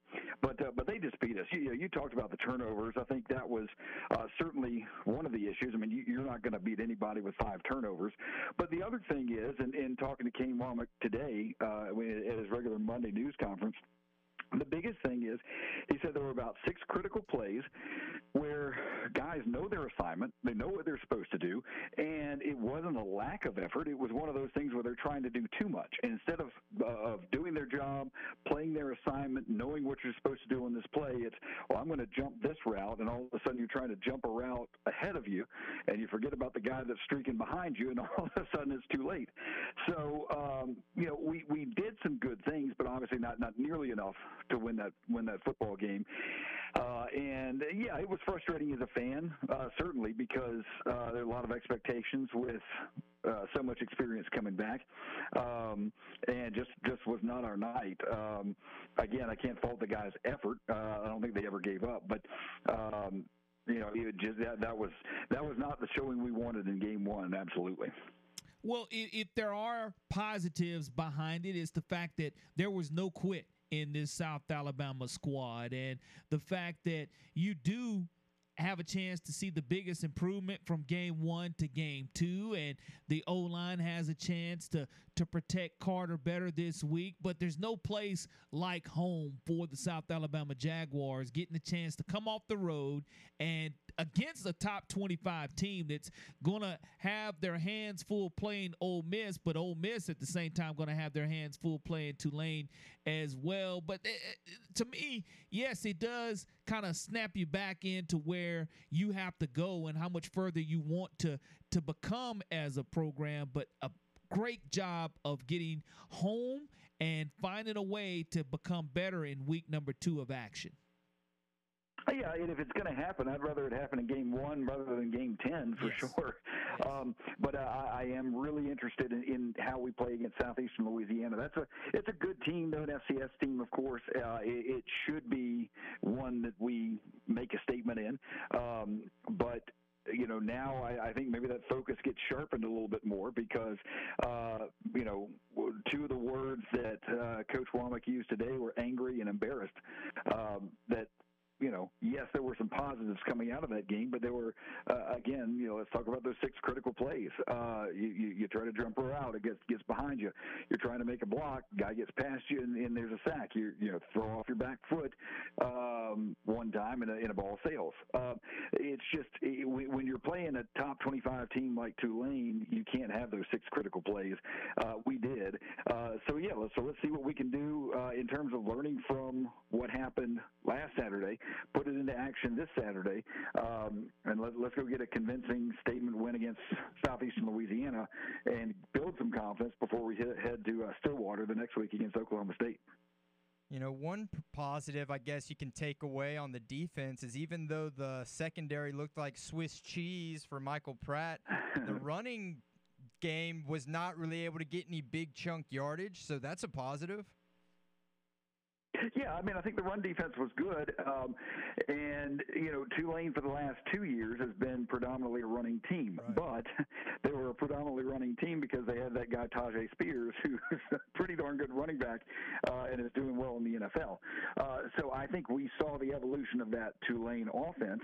That while they have some running backs uh, that, that can play, they're going to be more of a passing team this year because that's where their strength lies. I mean, they've got uh, a lot of speed at wide receiver. They got a great offensive line, a quarterback that'll sit back there and and pick you apart.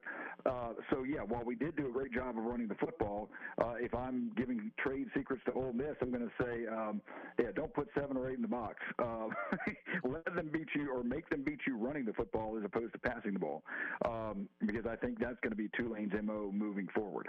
Do you think that that kind of caught uh, South Alabama and the staff by surprise by how pass heavy they went? Well, we say pass heavy, but he really only attempted 15 passes. He just barely missed on them. But um, but do you think that Correct, that's yeah. maybe where It- that success came from? Just being kind of surprised by that change of philosophy. Well, I think, I mean, um, I, don't think they were surprised by that. I think they were, you know, we've got some really good defensive backs back there, and, and I think they were surprised, uh, the coaching staff, uh, surprised just by the mistakes they made. Uh, and again, those were aggressive mistakes. They were, I'm trying to make a play mistake, um, which is is good if you're going to make a mistake. I'd rather have that than a I wasn't doing anything mistake. But um, it shows you, you know, we, we saw this last year. If you studied a lot on Tulane, um, last year they averaged, I want to say 35 ish points a game, um, but didn't run a whole lot of offensive plays. That is one of the most, if not the most efficient football teams I've ever seen offensively. Um, and you're right, 15 passes, and um, and he did what he did to our secondary. Um, so no, I think we made the adjustment of hey, we've got to be more pass heavy defensively against these guys. It's just that uh, a guy that we weren't counting on making a mistake made a mistake, um, and Pratt with that offensive line has the time to make you pay for those mistakes, and with those receivers as well. And they just they just picked us apart. Um, so credit to them. I mean, that's a good football team, and I'm interested to see how they do against two uh, against uh, Ole Miss. I think that's going to be good. But for us, I think it's all right. Take those lessons. Let's apply them quickly. Uh, we still have everything we need in front of us. Uh, obviously, haven't played a conference game yet. We've got a couple of weeks before we do that. Um, but let's not make those mistakes this week, and let's shore everything up because we've got the talent, we've got the experience, uh, but, but we got to put it together, and we certainly didn't do that Saturday.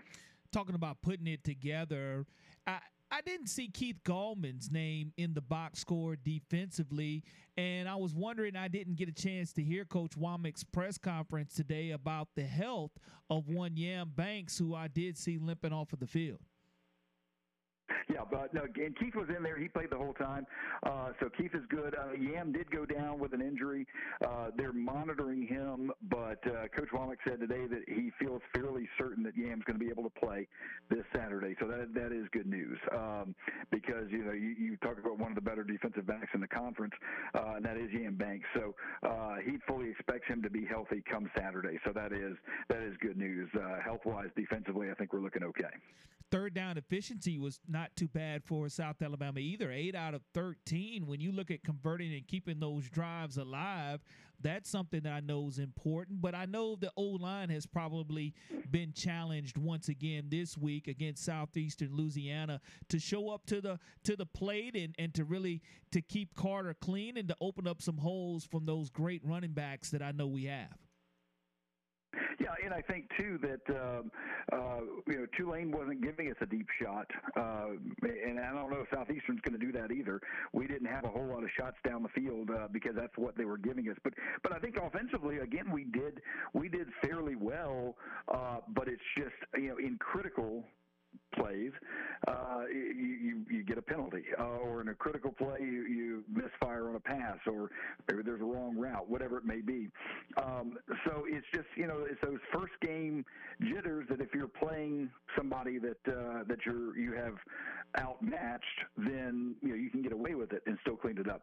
You know, we we were playing a, a top 25 team, and you're not going to get away with that. Um, so I think uh, I think offensively we don't change a whole lot. Defensively, I think the change that you saw as the game progressed was what we were doing on first down. We were putting them in uh, a tougher position in first down, making it second and longer, third and longer, uh, and obviously that opens up the defensive playbook when you're able to do that. Um, they did a great job. Tulane did. Uh, early on getting uh, those second down and four situations, uh, the third and one situations where um, where their playbook they can go one way or the other. We started to pigeonhole them a little bit toward the end of the ball game, uh, and and that helped us some. But um, you know, again, I think it's there, there's no panic uh, at all. I think it's mistakes for sure. Uh, I think everybody can can admit to that that there was a, a lot of things that need to change, but none of them are those type of season-ending problems. I mean, I think they're pretty easy mistakes. Hey, you know, your, your eyes were here; they should have been here. We've practiced that over and over, and you know, let's do it in a game. It's those type of things that we can correct relatively quickly, but we got to put that into motion on Saturday. I think the South Alabama Jaguars will do that. Coaches speak as the greatest improvement is from week one to week two, and getting the chance to see the mistakes on film and going live against someone other than yourself, that's the greatest time to make those improvements from week one to week two. Southeastern Louisiana comes into Hancock Whitney Stadium, 4 o'clock p.m. this coming Saturday. Again, the opening debut of this home debut for this 2023 South Alabama Jaguar program. Pat, I can't thank you enough for taking time out of your schedule to join us here on the final drive. And I know the Jaguars, again, are going to bounce back and they're going to make everybody say, look, we're looking forward to our next home game against Central Michigan. It's one game at a time, but again, the corrections will be made and addressed. And Kane Wommack, like you mentioned, they're going to be just fine. Well, yeah, and, and again, you know, that's that's the beauty of game number two is you can put game number one in the rearview mirror. so, uh, so we're looking forward to, to the challenge against Southeastern Louisiana. Let's see what we can do, and then uh, Oklahoma State, then Central Michigan, and then we get into conference play. So, a lot to look uh, ahead for for this team because uh, they've got the potential to be really exciting the Jag Nation TV content, people that want to see all the highlights, the breaking down of not only just South Alabama football, but University of South Alabama Jaguar athletics in general. How can everyone do that? Well, uh, so all the edited content is on jagnationtv.com, which is a free site. Go in fact, the, in fact, if you want to go look at the news conference today, the entire news conference is posted up there, jagnationtv.com, and, and don't forget that our live broadcast, be it football or basketball, baseball, softball, soccer, volleyball, uh, check out ESPN Plus. It's less than ten dollars a month, and um, you know, for example, Saturday's game uh, at four o'clock. If you can't make the Hancock Whitney Stadium, that's going to be on ESPN Plus, and we'd love for you to check it out there. Pat, thank you so much. Look forward to seeing you this Saturday at Hancock Whitney Stadium. Sounds great. Thanks, guys. Pat Greenwood joining us this afternoon to give us a recap and a little bit of a preview into the South Alabama Jaguars as they are going to bounce back, not looking to bounce back.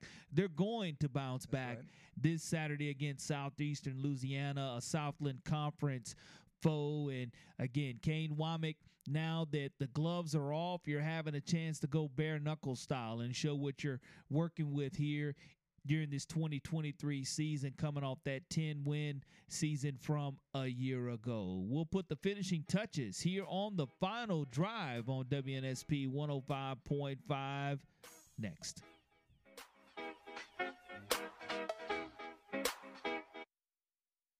Hey, this is Coach Tommy Tuberville, and you're listening to 105.5 WNSP.